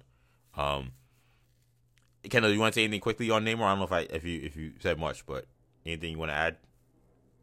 Yeah, I mean, yeah, no, I mean, I thought that, uh, yeah, he was pretty ruthless. Um, you know, uh, you know, I, I, I probably could have. There's been some back and forth, some back and forth dialogue on, you know, should he have been so? Should he have been so evil towards Riri Williams? Uh, I, you know, I probably would have leaned. You know, I wish there would have been a little bit more thought process behind that, but, um, but the other argument is, look, that's just that's the way he's wired. He's just wired to protect his people. He doesn't care about some ra- random American girl, you know. Um, sometimes I sometimes I'm like, look, I mean, if you were just thought, you know, two steps further, he would have realized that he wasn't the one that was you know, mining for the vibranium, and it wasn't her decision making. But she's the one with the mind that was able to create something that could find that stuff. So again, you can you can debate that however you however you like. But um, but yeah, I thought I thought I mean again, I thought Tenoch did an excellent job. Um, you know, the the the design, I you know, I still probably could have could have gone with a simpler, more simpler look, but that that was the design that they that they went for. Um, but I but I, I mean, I thought that uh, I I thought he did an excellent job. I, I thought they displayed his powers uh well. Um, you know, I'm just I'm I'm curious to see where we see him next because they're clearly trying to angle him. He's still he's still in that very much in that anti-hero, uh, if not just villain role. So I'm curious to see how they continue to position him. But you know, I mean, this is Marvel that's you know finally keeping villains alive. You know, Thank so, God. Yeah. uh, Learned that lesson. you know, because I mean, I, I will say there were times in this movie I thought they were going to kill Shuri. I thought they were going to kill Namor. Shamari said they they they they pulled no punches with it. Everyone seemed like they they were they were on the table once uh, the queen died. So um, you know, I was very prepared for more funeral scenes at that point. So um, I mean, I I was surprised when Namor survived, and I again I there was a part of me that was like, are they killing Shuri here? You know, I mean, given everything with with Letitia Wright, uh, when she got stabbed, I thought that might have been it and that would have been a very interesting way to end it. But like I said, they're they're in a weird spot uh, where they where they have to go next with this thing. Yeah, they are, and I think that you know, I think to, to, for their in their way, I think it would be smart if they're gonna try to center Namor next time. You know, give him a solo movie. You know, make it Namor the Submariner, which I've seen. You know, and and make it about something involving the Talokan conflict, and it could be something in house. You know, they saw his uh, maybe missteps in this movie, and maybe there'll be someone who says, "Yo, is this really the right person to be leading us? He's been leading us for like centuries, and now he's got a mural of the person that just defeated us." Hanging in his wall, like what the hell is with this guy? Like I, I, I think that there's definitely angles to, to do some future stuff with him that excites me. But yeah, I, I'm fascinated to see what they end up doing moving forward. Um, so I guess we can get to. I guess we we've kind of talked a lot about this film, and I mean, I, I you know I, I shout out to their ruthless fight on the you know in the desert slash you know yes they they didn't make the desert. I think they ended up be, still being on the beach. Uh, that was definitely one of the more ruthless fights we've seen probably in in the Marvel Cinematic Universe. Probably up there with you know Iron Man versus Cap and Winter Soldier and Civil War and quite frankly maybe even uh Peter Parker, Spider Man versus uh, uh, really he's had honestly he's had tough fights in every movie he's been in. This this six one this six one six Peter Parker. So I, I don't like all yes. of them have been really, and it's been awesome, but really really tough. Um, so uh, really really crazy, you know, definitely a, a tough fight scene. Everybody, you know, I know we're getting running low on time, but everybody good with kind of how that fight scene played out between them at the end.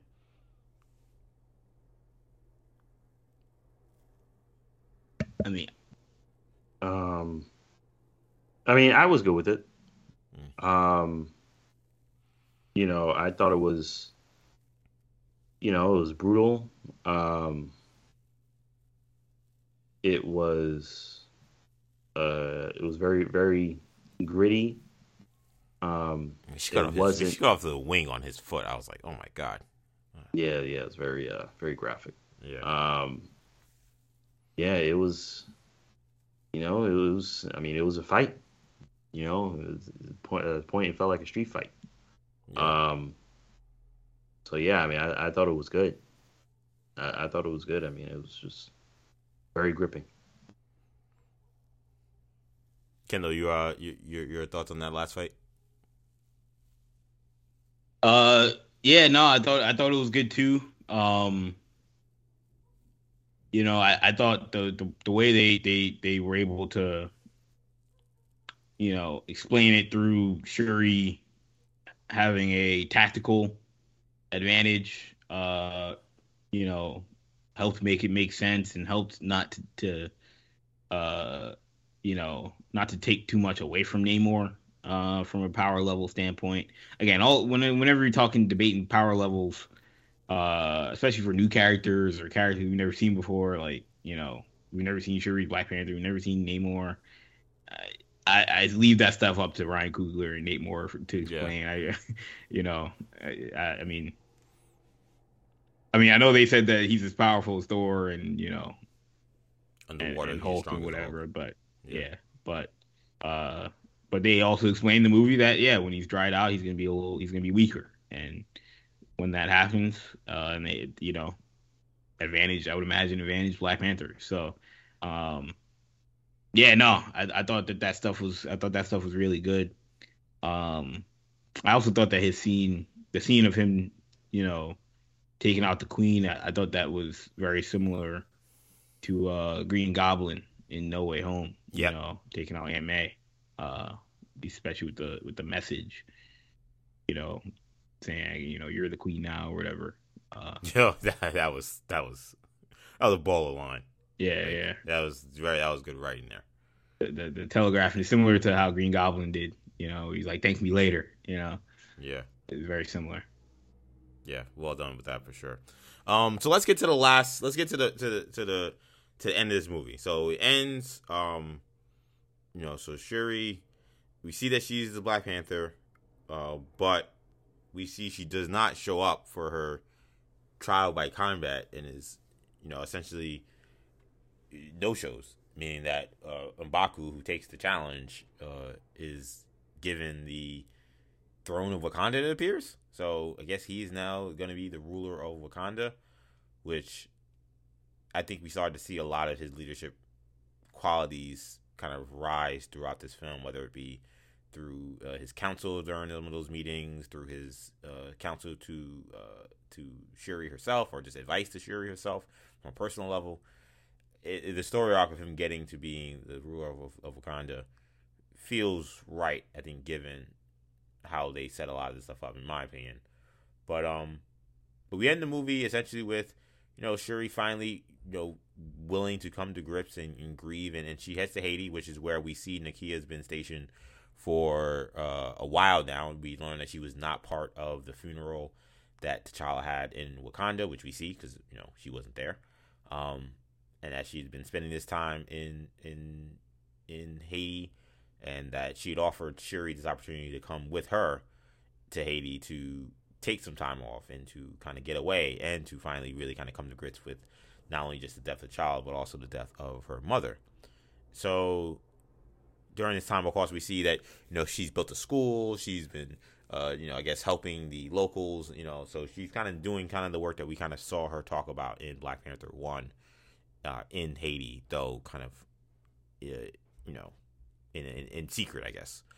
And then we get to the post credit scene, and and it's the only mid credit scene that we have, or post credit scene that we have and it's actually a continuation of the final sequence, which is Shuri kind of on the beach, just kind of taking in everything that's happened and and and and and, and kind of mourning uh, Chadwick and and and Ramonda, and you know, it's uh, it's uh, Nakia coming back and saying, you know, there's someone I'd like to introduce you to, and she introduces her to her son Toussaint, who she says she had with T'Challa, and that they had been staying in Haiti, um, in large part due to the fact that T'Challa wanted his son not under the spotlight and the pressure of the throne at such a young age.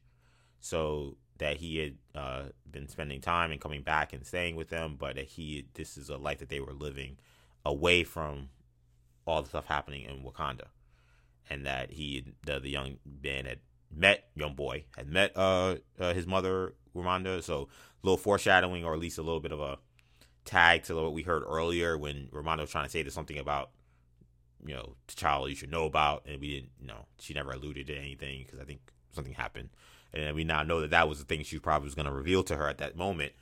Um, so here uh, it was the reveal of the fact that T'Challa has a son, but we also learn in a conversation that she has with Shuri in a very touching scene that um, that you know Toussaint is actually his Haitian name and that his real name is T'Challa.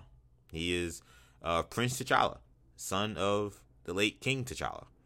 Um, and that of course brings great joy and uh, you know, and and and feels to Shuri in that moment. So that is how this movie closes this book. So there, they kind of lay the tea leaves for another T'Challa to come along down the line. Shamari, I'll ask you first. How do you feel about how they handled this situation with the um, with the young T'Challa in Haiti? Um. Uh. So to me, it was. All right. So I have a I have a lot of different feelings about this. So, mm-hmm. um, of course, and I've said this from the beginning. I will continue to say this. You know, T'Challa should have been in this movie. You know, just the T'Challa that we had seen. you know, uh, that's just my opinion. I think that should have been the route that they should have gone. You know, we T'Challa shouldn't have died in this movie, et cetera, so on and so forth. I've said this continuously many, many times. Um, so that's that's how I feel about it.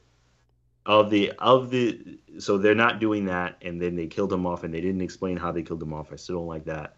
But with all that being said, with the remaining options that were on the table for what they could have done to give us a new T'Challa or some such type thing, this I think this is probably the best option that was on the table, and I like that this is what we got. Mm-hmm. And on top of that, I thought this was just a very touching scene. It was. Um, it, it was a good scene. It was a touching scene. Um, you know, because this was a sad movie, and especially for Shuri. And uh, you know, of course, of course, with Chadwick Boseman passing, and you know, T'Challa's death, and Ramonda's death, and everybody, you know, just all the tragedy that happened in the movie it was a touching scene. So, you know, um, so given everything that they've chosen to do, I thought I did like this decision to, okay, we're gonna have another T'Challa, a young T'Challa, this this the son, and we'll try to, you know, I'm, I'm my assumption is that this is their version of a recast. Yeah, I still think they should have just recast, but if they're not gonna do that, this is their version of a recast, and they're gonna try to at some point in time fuse the other T'Challa stories that are out there into this T'Challa, and you know we'll see, um, you know we'll see how that works. Um, you know, so you know I thought the scene was good. You know, it was still sad, touching all of that. You know, his father is dead, his grandmother is dead. It's a lot of death that I think it was unnecessary. Um, yeah. You know, I, am just saying it's unnecessary. Yeah. I think it was unnecessary. You know, I'm just being honest. Yeah. You know, like it was unne- they didn't have to do all those things, but they did it. But I thought it was, but I did think it was a touching scene, and I'm looking forward to seeing, um, you know, to seeing the stories that are told. I'm still holding out hope. Me and Kendall were talking about this yesterday, of course. I'm still holding out hope for Storm and T'Challa eventually. You know, we yep. seeing us seeing that at some point. Um, you know, us seeing Storm in Wakanda and so on and all of that. So, you know, it, it kind of paints a positive picture. Um, you know, I am glad that it seems that that they're they're making it so that we get, we're getting and we get another T'Challa Black Panther, and that will be the Black Panther. Uh, we're not just he's a Black Panther now, and that's just what we're doing just for the for however long. you know that, that that's not the case. I'm glad that's not the case. Um, not be, not even because and I like Shuri in this movie, but I'm still glad that's not the case because I would I want to see more T'Challa stories. Um, so that um, so overall, I mean, of course, I have mixed feelings about it. I I, I still prefer I, they should have just recast T'Challa, but I am glad that this scene that that that they're going with this route, if they with them killing off T'Challa. Okay, uh, Kendall, what what are your feelings on the handling of uh, young Toussaint, aka Prince T'Challa? Yeah, um, you know, I mean, I think this is a route that you know, isn't I mean the idea that you know they were introduced to T'Challa's kid had been speculated, been reported, whatever you want to call it. Uh, something that very well could happen in this movie. Uh, there was speculation that they will go they, they that they would go the T'Challa Junior route.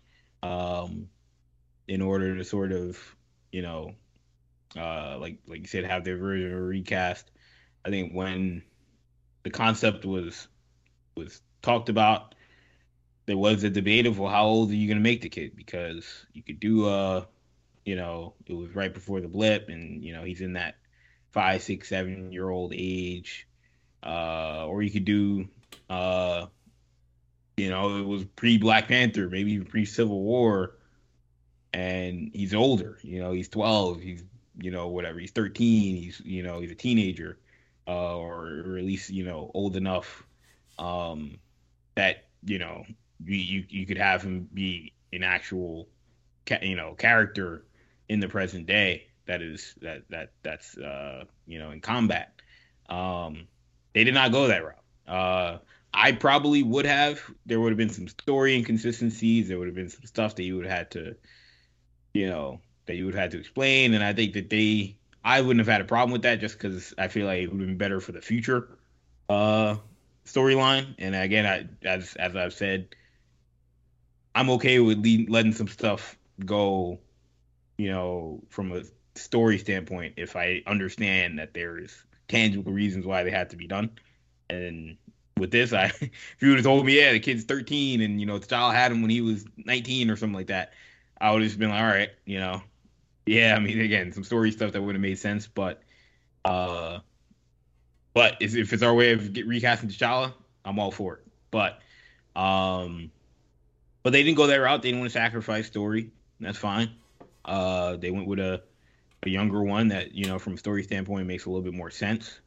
Um, and I'm just curious, what is this? Is this is this you know just a long game that they're playing? Is this something that they have immediate plans to to to to you know sort of execute off of this? I I mean, you know, usually with Marvel post credit scenes, there are a lot more uh immediate. You know, there there is a lot more of a clearer vision as to what is happening coming out of it. This one, you have you don't know. I mean, you know what it means, you know what they're trying to tell you, but it you know you don't know if they're actually this is something that is actionable or if this is something that is just to appease some people or just you know a heartfelt moment. Um, yeah. The the thing that that I'm most curious is I think there is a lot of potential for a for almost like a double I don't say a double universe, but this could be the start of like them having some sort of future timeline. You know, I mean, we know Kang is gonna gonna be in the MCU. I mean, he already is, yeah. but um, the idea that there is a some sort of I don't even call it dystopian, but usually in know usually, usually in comic books is uh, the future is some some dystopian future.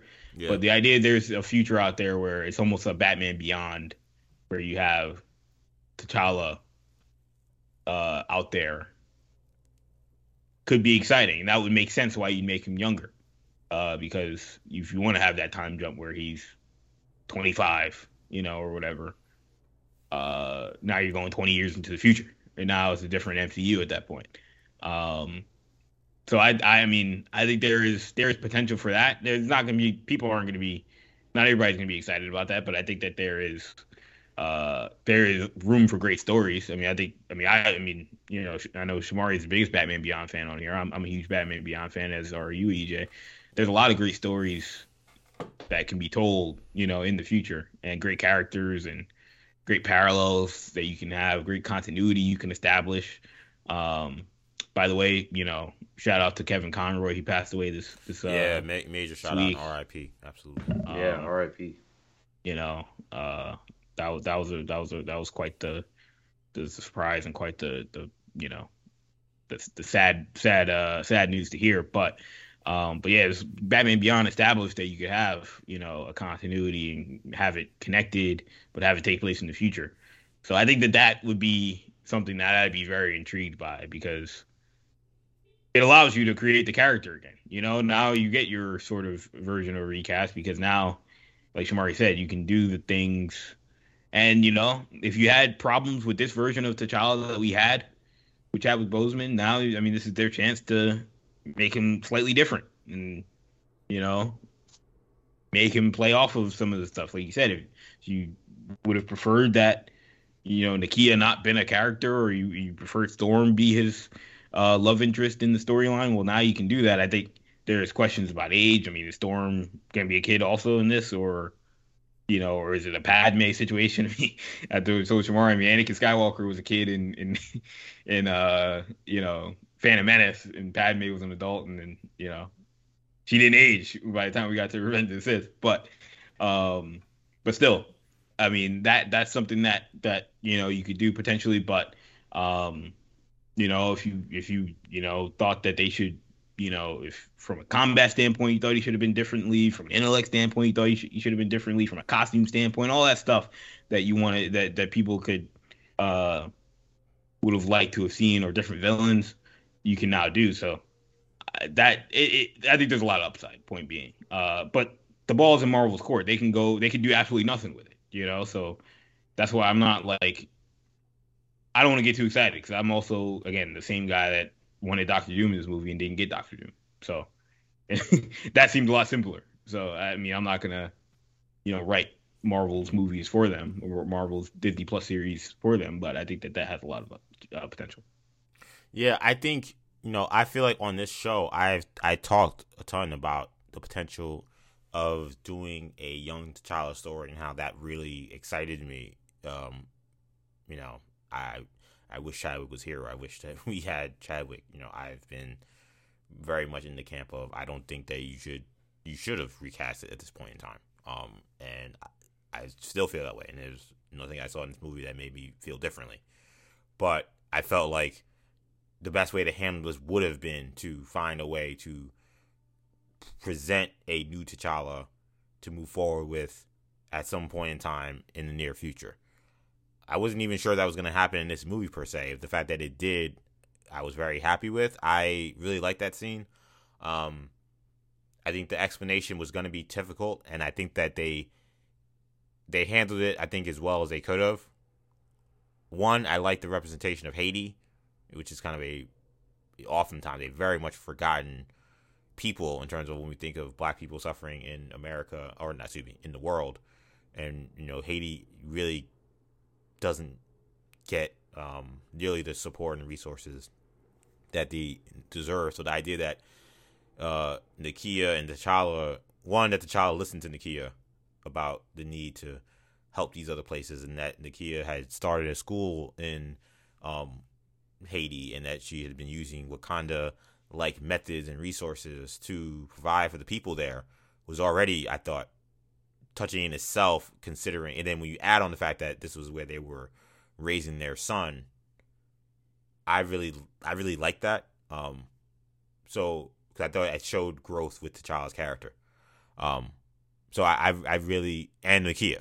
So I, I liked pretty much everything regarding the route they chose with how they were going to present a son. I didn't want the he had a kid a long time ago he didn't know about, or you know, a kid that he had that he been you know that that was his kid, but you know he been hiding for all these years and or he didn't have a relationship with. I didn't I like that all those black trophy things I could not deal with. Like I didn't have any patience for it. So the idea that this was a son that he was in his son's he was in his son's life. Of course, he can't control the blip situation, but for the years he was here, he was in his son's life for the fact that he um that yeah, he saw Wakanda and the throne as being a lot for a young boy, and that he wanted to maybe present uh, present him and show give him to other people, or not uh, give him other people, but to raise him outside of that, and to raise him outside with other black people that he also was supporting. Kind of realizing the Nakia dream, and also some of what he had talked about with uh, with Shuri at the end of the movie. Um, I, I, I thought that that was touching. So I really I really liked it. Uh, I'm really excited about young T'Challa because I think that the, the the slate is so clean for what you can do with him.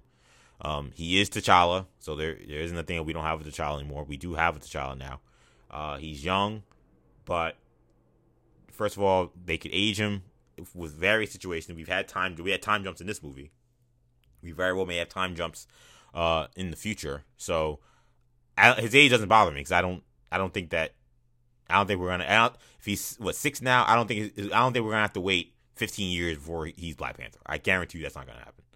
So I think we'll see T'Challa back as Black Panther in a decent but amount is of he gonna be? Is he gonna be our Black Panther? I guess would be the question. You know what I mean? Because like, yeah, you're not. yeah, I think yeah, I think he is. I, I mean, I don't, I don't. I mean, I, I think that. Well, so we say because you're not gonna have a 13 year old. I mean, or are we gonna have a 13 year old be the the, No, or is saying- it a separate timeline, separate sort of universe like a Batman Beyond situation? what I'm I, I think what I'm trying to say is I feel like he's going to be the Black Panther for whatever universe we're following. Because remember, we have Secret Wars coming, which means that that will Right. really uh, what we think of timelines will be very different after Secret Wars, and that's in 2026. Um, right? Uh, That's right, number 2026. Yes. So that's 2026. So that's uh, a little less than four years from now. People are telling me I'm not gonna see Doctor Doom until 2026 now, and I'm like, Great. Sick. Kendall's sick. four Um, four years. but like I think to me, whenever the dust settles, T'Challa will be if he's not Black Panther, he'll be very much in the swing of things, and I don't. He won't be twelve. He won't be thirteen. He, like I think that they'll have an, an ability to introduce Storm in a much more, um, Traditional. yeah, traditional way, just a much more a way that just is going to be a lot easier and smoother than like every. I just feel like every idea where people try to include how you would include Storm, I just all I thought they all sucked. Like I just I didn't like any of them. Like I always thought it made sense for them to have met as young kids because that's it's that's how it was written before. Like um any way they would have brought her in by also including the, the inclusion of mutants, none, none of it really added up. So we of course we would prefer that we didn't they didn't have to kill T'Challa, but this is what they decided. So now that we're here, the Storm story makes more sense. I think that we can learn a lot more about. Um, you can kind of flush out an origin. We don't really have a T'Challa origin. Like I said, there's a prequel comic book. That's all we really have in terms of origin for the Black Panther and for T'Challa. So now we can actually have an origin story for this character and someone we can grow with. Like think about how we've been able to grow with Tom Holland as Spider-Man and how fruitful that has been. The idea that you could potentially do that with someone like T'Challa, the possibilities are endless. And the storylines for what you can do for Wakanda are also endless. So I think for the future of Wakanda storylines and for T'Challa moving forward, I, I always felt that this made more sense. I would have preferred this to just some other guy pretending to be Chadwick Boseman's T'Challa. I, I just I, if that's what we had to happen, that's what had to happen, then I would have been fine with it. But I just I I, I always thought that would have been weird. I think this is way better, and I think that when we get to Secret Wars, they'll even be able to wipe the slate even cleaner than where they are here. But I think except from the beginning that there was no way that they were going to be never going to have T'Challa in the main continuity. I said that from the beginning. There was no way that was going to happen. That was not realistic. And I think they made an error by saying that. But I always said I thought that this was something like this was probably something that could work or would make more sense. And I, I'm pretty cool with how they landed. I really am. Yeah, I mean, I think the the question is going to be again, it's going to be that that that thing of how do they go forward with it because the ideas that you presented are some of them are plausible, but you know, Marvel. Uh, I mean, how many times? I, I'm not. I'm. I'm done trying to predict Marvel things that may make sense. Like, oh, wouldn't it make sense to just include the X Men? You know, tomorrow or next year or the year after, but they haven't done it. You know, or you know, just again, I've said it. I said it from jump. It would have made sense to put Doctor Doom in this movie, but they didn't do it. And I mean, we've done that. We've we've gone through that time and time again. Um, things that may have made sense. Would it have made sense to to hint at mutant stuff in WandaVision? Probably, but for whatever reason, they decided not to go down that route. Um, so I think the the the point being that the the concern for for some people will be, you know, I mean, again, what you said sounds great, but will will they just have them be, have him be a kid for the next five six years, you know, or will they, you know, and then have somebody else have Shuri be the Black Panther for the next three, and then have maybe maybe he, you know, you, you pull some hijinks, but um, you're, gonna have to play some sort of game with time and and all that to to get his version of T'Challa into the current timeline that we've been following. And then does that become a storyline of itself? Is he a fish out of water? Um, or is he going to be in a more natural, traditional habitat that he would be more used to? Um, that that'll because you made him so young. You know, I think that was that again goes back to to my concern is if you would have made him older, you probably would have gotten a more natural progression uh, of into him being Black Panther and not having to do all this quirky time jump stuff or you know him being from another universe or anything like that. But but has there been a time jump that has not worked for Marvel so far yet? Like you say quirky, but like they the the Endgame time jump worked. Uh, the time jump here, I thought worked. Like, but I don't know if they're gonna do a time jump for one character. Like, you know, like that. no, I'm saying they're gonna move. No, but I'm talking about move, moving forward the universe. Like I feel like that hasn't really. Usually, it works in real time. And it maybe look, maybe they have plans where they say to themselves, because from my perspective, if things are just moving in real time, it's going to go too slow for everybody, obviously. But they may know, oh yeah, we're going to move forward ten years after Secret War, so we're going to. And then at that point, none of this is all moot point. But if they keep going in real time, you know, the idea, you know, to get him as T'Challa, or get him as Black Panther rather, either he's going to be too young for anybody to be excited about it, or you're going to have to have some sort of, you know, Spider Verse thing happen. You know, you're going to have some sort of, or or you're just to have to tell a future timeline story, which I'm fine with. Again, I mentioned that I'm fine with a Batman be a Black Panther Beyond story where it's a it's another universe that, you know, it's in the same universe, but you know, it, it, you know don't take it too seriously in terms of its connections you know? Uh and it's just it's black panther you know? And it's it's its own thing versus what we're actually following. I think that's honestly i think that's more i think i don't say i don't know what's more likely and whatnot but i think that that is that seems simpler for them to do. But um but to bring him into this universe i think would be hard I don't know if that makes any sense. I mean, I mean, I, I mean yeah. Go ahead, Sham. I mean, I, I don't feel, I don't feel like it's as hard as Kendall's making it, just because I've seen them handle time jumps very well. But with a singular character is what I'm saying, not the whole universe, but bringing a singular character that is a kid, making him an adult. and if you, I mean, the only.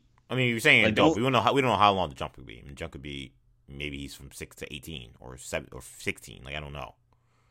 Like it doesn't have to. Like I don't think the That's next jump has years. to be. Right, I'm saying right, but my point being is that like I'm not saying he's gonna be from six to. I don't, I don't know. I don't think he's gonna be from six to thirty or whatever. Like I, I doubt that that's gonna happen.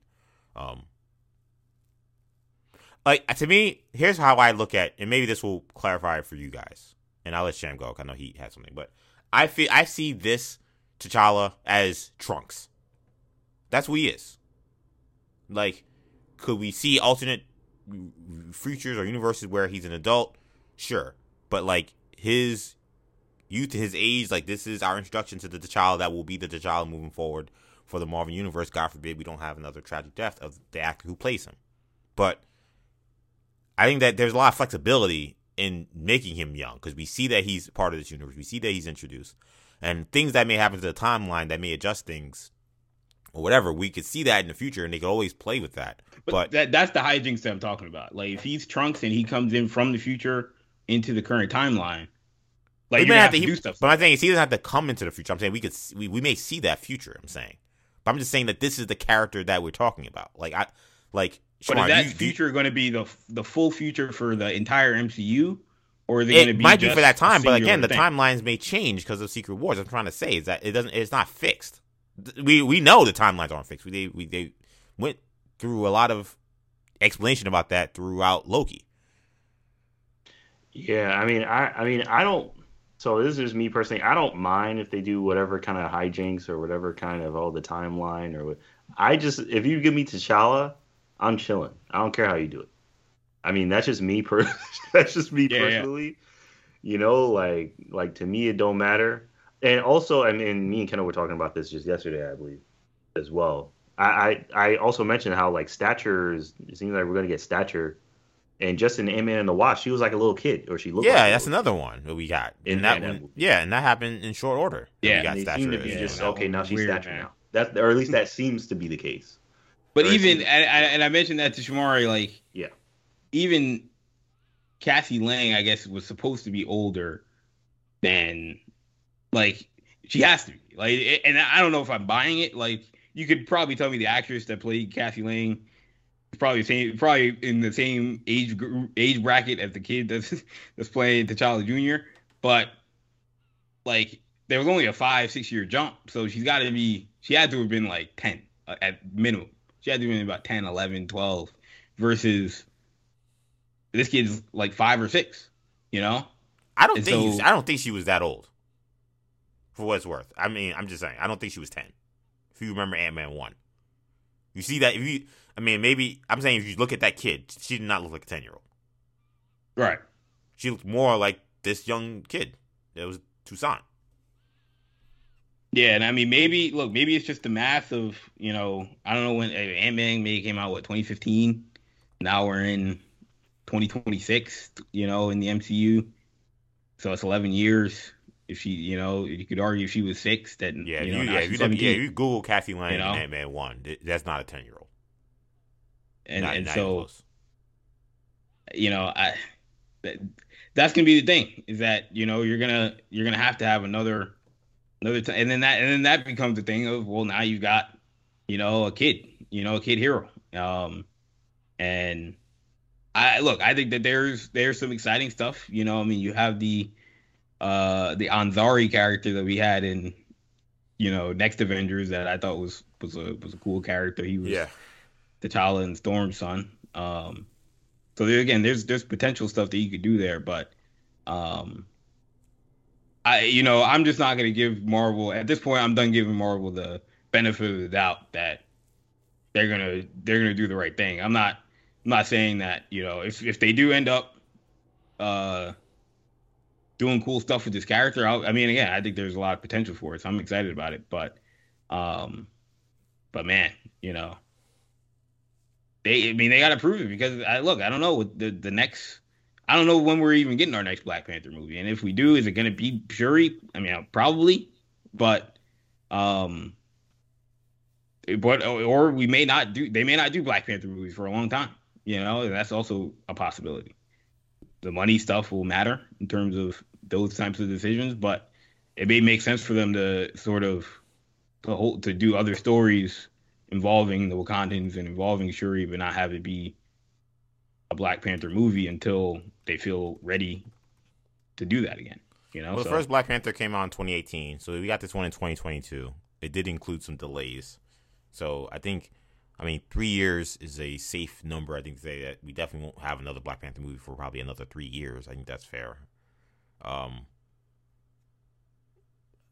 and then Secret Wars is four years from now, and that's a mega event that's gonna just fracture the timeline that we as we know it. So, yeah, I mean, I don't know. I I, I see. I hear Shannon point too that like for him, like as someone who wants T'Challa, as long as we have a T'Challa, it doesn't really care, care how we get it. So I I understand that. it may not have to make too. sense. Yeah, I just think that if you were gonna do this, this was this. I thought this was the most tasteful way to do it. Um, was to have a T'Challa that you introduce in this universe, and somehow figure it out. And it, him being young was gonna have to probably be the prerequisite.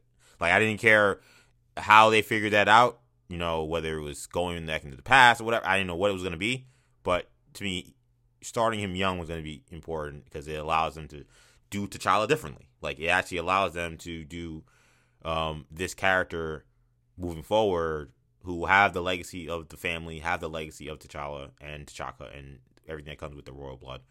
But now they could introduce things they didn't do because they didn't have an initial movie to to play off of that. So, um, for me, that was that was I was all good with that. Let's get to final scores for Black Panther: Wakanda Forever. So I will toss it to Shamari first. Sham, out of a scale of one to ten, what are you giving Black Panther: Wakanda Forever? Um, I give Black Panther: Wakanda Forever an eight out of ten. I thought it was a very solid movie. Um, you know, like I said, man, the action was fantastic. I thought the story was very good. I thought the acting was very good. Um, I didn't have many issues with it. Of course, you have the I didn't I didn't agree with the decision they made with regards to T'Challa.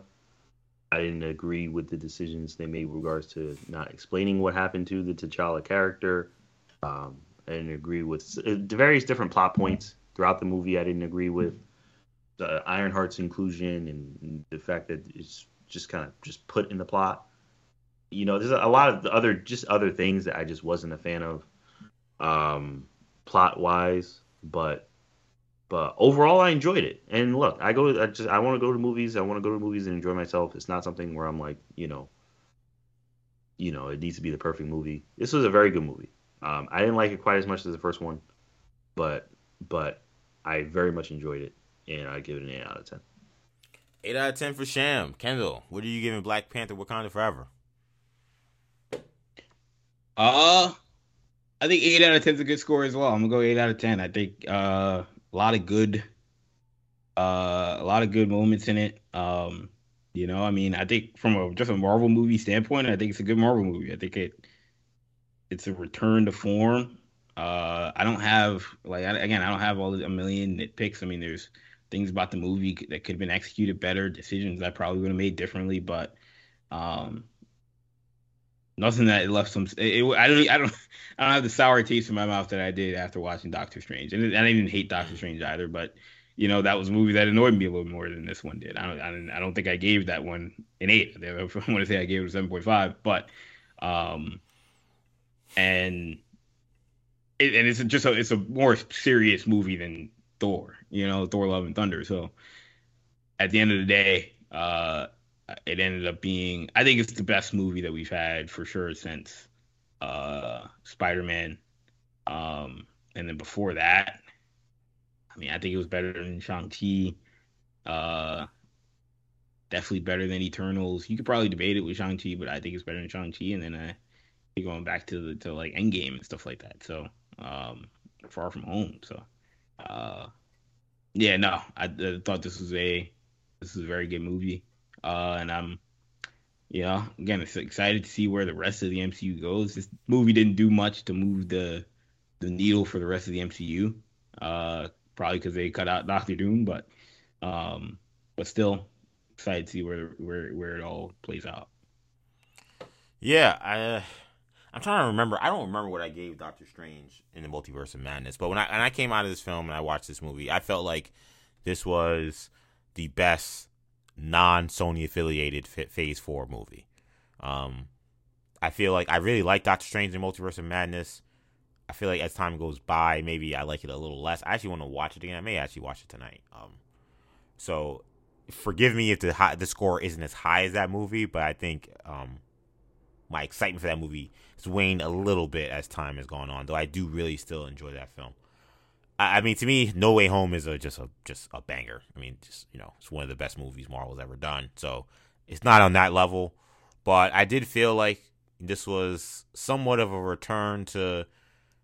So I'll say to return to glory. I kind of hesitated, but no, I would say a return to glory for Marvel with this. I think that you know Marvel had shown some inconsistency with the values of their story and the expectation was that if there was any movie that can kind of get back on track with that, that Marvel will be able that excuse me that Black Panther will be able to do it, and a lot of it is through the just again exceptional performances of their cast. Uh, shout out to Angela Bassett, shout out to Letitia Wright, Tyler Tenoch Huerta, just really stellar work from everybody around. Shout out to Ryan Coogler. I'm, I mean, I think that he deserves a lot of credit because he's directing these actors and He's uh he's directing these action sequences that as Shamari mentioned were really good.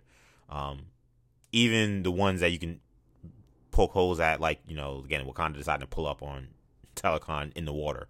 It, it, it was still shot so well, and it was still presented so well, and like, um, the actual conflict was so gripping that you, you kind of can lose yourself in it because of how good it is. Uh, story a lot they were trying to do. Some things handled better than others, but I think for the most part, a lot of it came together. We didn't mention a lot of Nakia, but I actually really liked uh, Nakia's little mission that she went on. Like the fact that we kind of followed a little side mission to rescue the princess, and um, it kind of put her over in terms of being a, a, badass. And by the way, she has an awesome costume. By the way, that new costume is stellar. Uh, so a lot of good things to like. I think that the future for the Wakanda universe is bright. Um, I think such a really I don't know how she's gonna act for the next however many years, but I, feel comfortable with her being the Black Panther for this short term future, which I think is what we're looking at. And I'm really excited for the long term future of what uh, happens with young T'Challa. I think that they definitely will continue to play off of that and, and continue to build stories from that and what that means and and and seeing this T'Challa grow into the role of the Black Panther is an idea that I think is really exciting. Um, so all in all, really good job. I'm gonna give this an 8.5. I feel like I may have given Doctor Strange like a nine. I probably would drop that to like 8.5 as well, uh, or somewhere around there. I don't know if I can give this movie a nine because of some of the issues I pointed out, but this was a really good movie. It was a really enjoyable experience in the theater, and I want to see it again. I almost saw it again today, but I was exhausted from work, so I didn't go.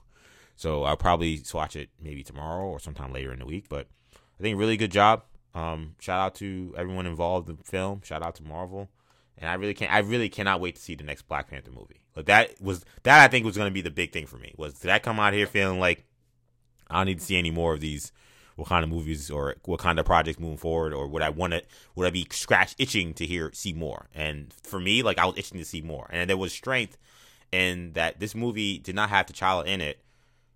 And this is I'm only speaking for myself here, but like I was sad that Charlie wasn't in. it. I was sad that Chadwick wasn't in it, but I was totally invested in these characters. Like I, I didn't like sit there thinking like, oh man, I wish T'Challa was here. Like I, I don't think I ever did that in this movie. I think it was too. It's a credit to like Ryan and just how they were able to encapsulate me in this movie and then to the cast. I was gripped by the journey that Nakia was on, that Ramonda was on, that was that uh that that uh Okoye was on. So and Namor of course that I was completely invested. So that uh, just to, to accomplish that alone, I think is already you've already kind of won the battle, so to speak. So good job by them, and uh, we'll see what they end up doing uh, moving forward. But um, I think that's a good place to wrap the show this week. So I want to thank Shamari, of course, for being on the podcast. I want to thank Kendall for joining the podcast. I want to thank you all for listening to this long episode of Generation Hero Talk. But you knew it was going to be a long one talking about this uh this this this major movie Marvel came out with with Black Panther Wakanda Forever.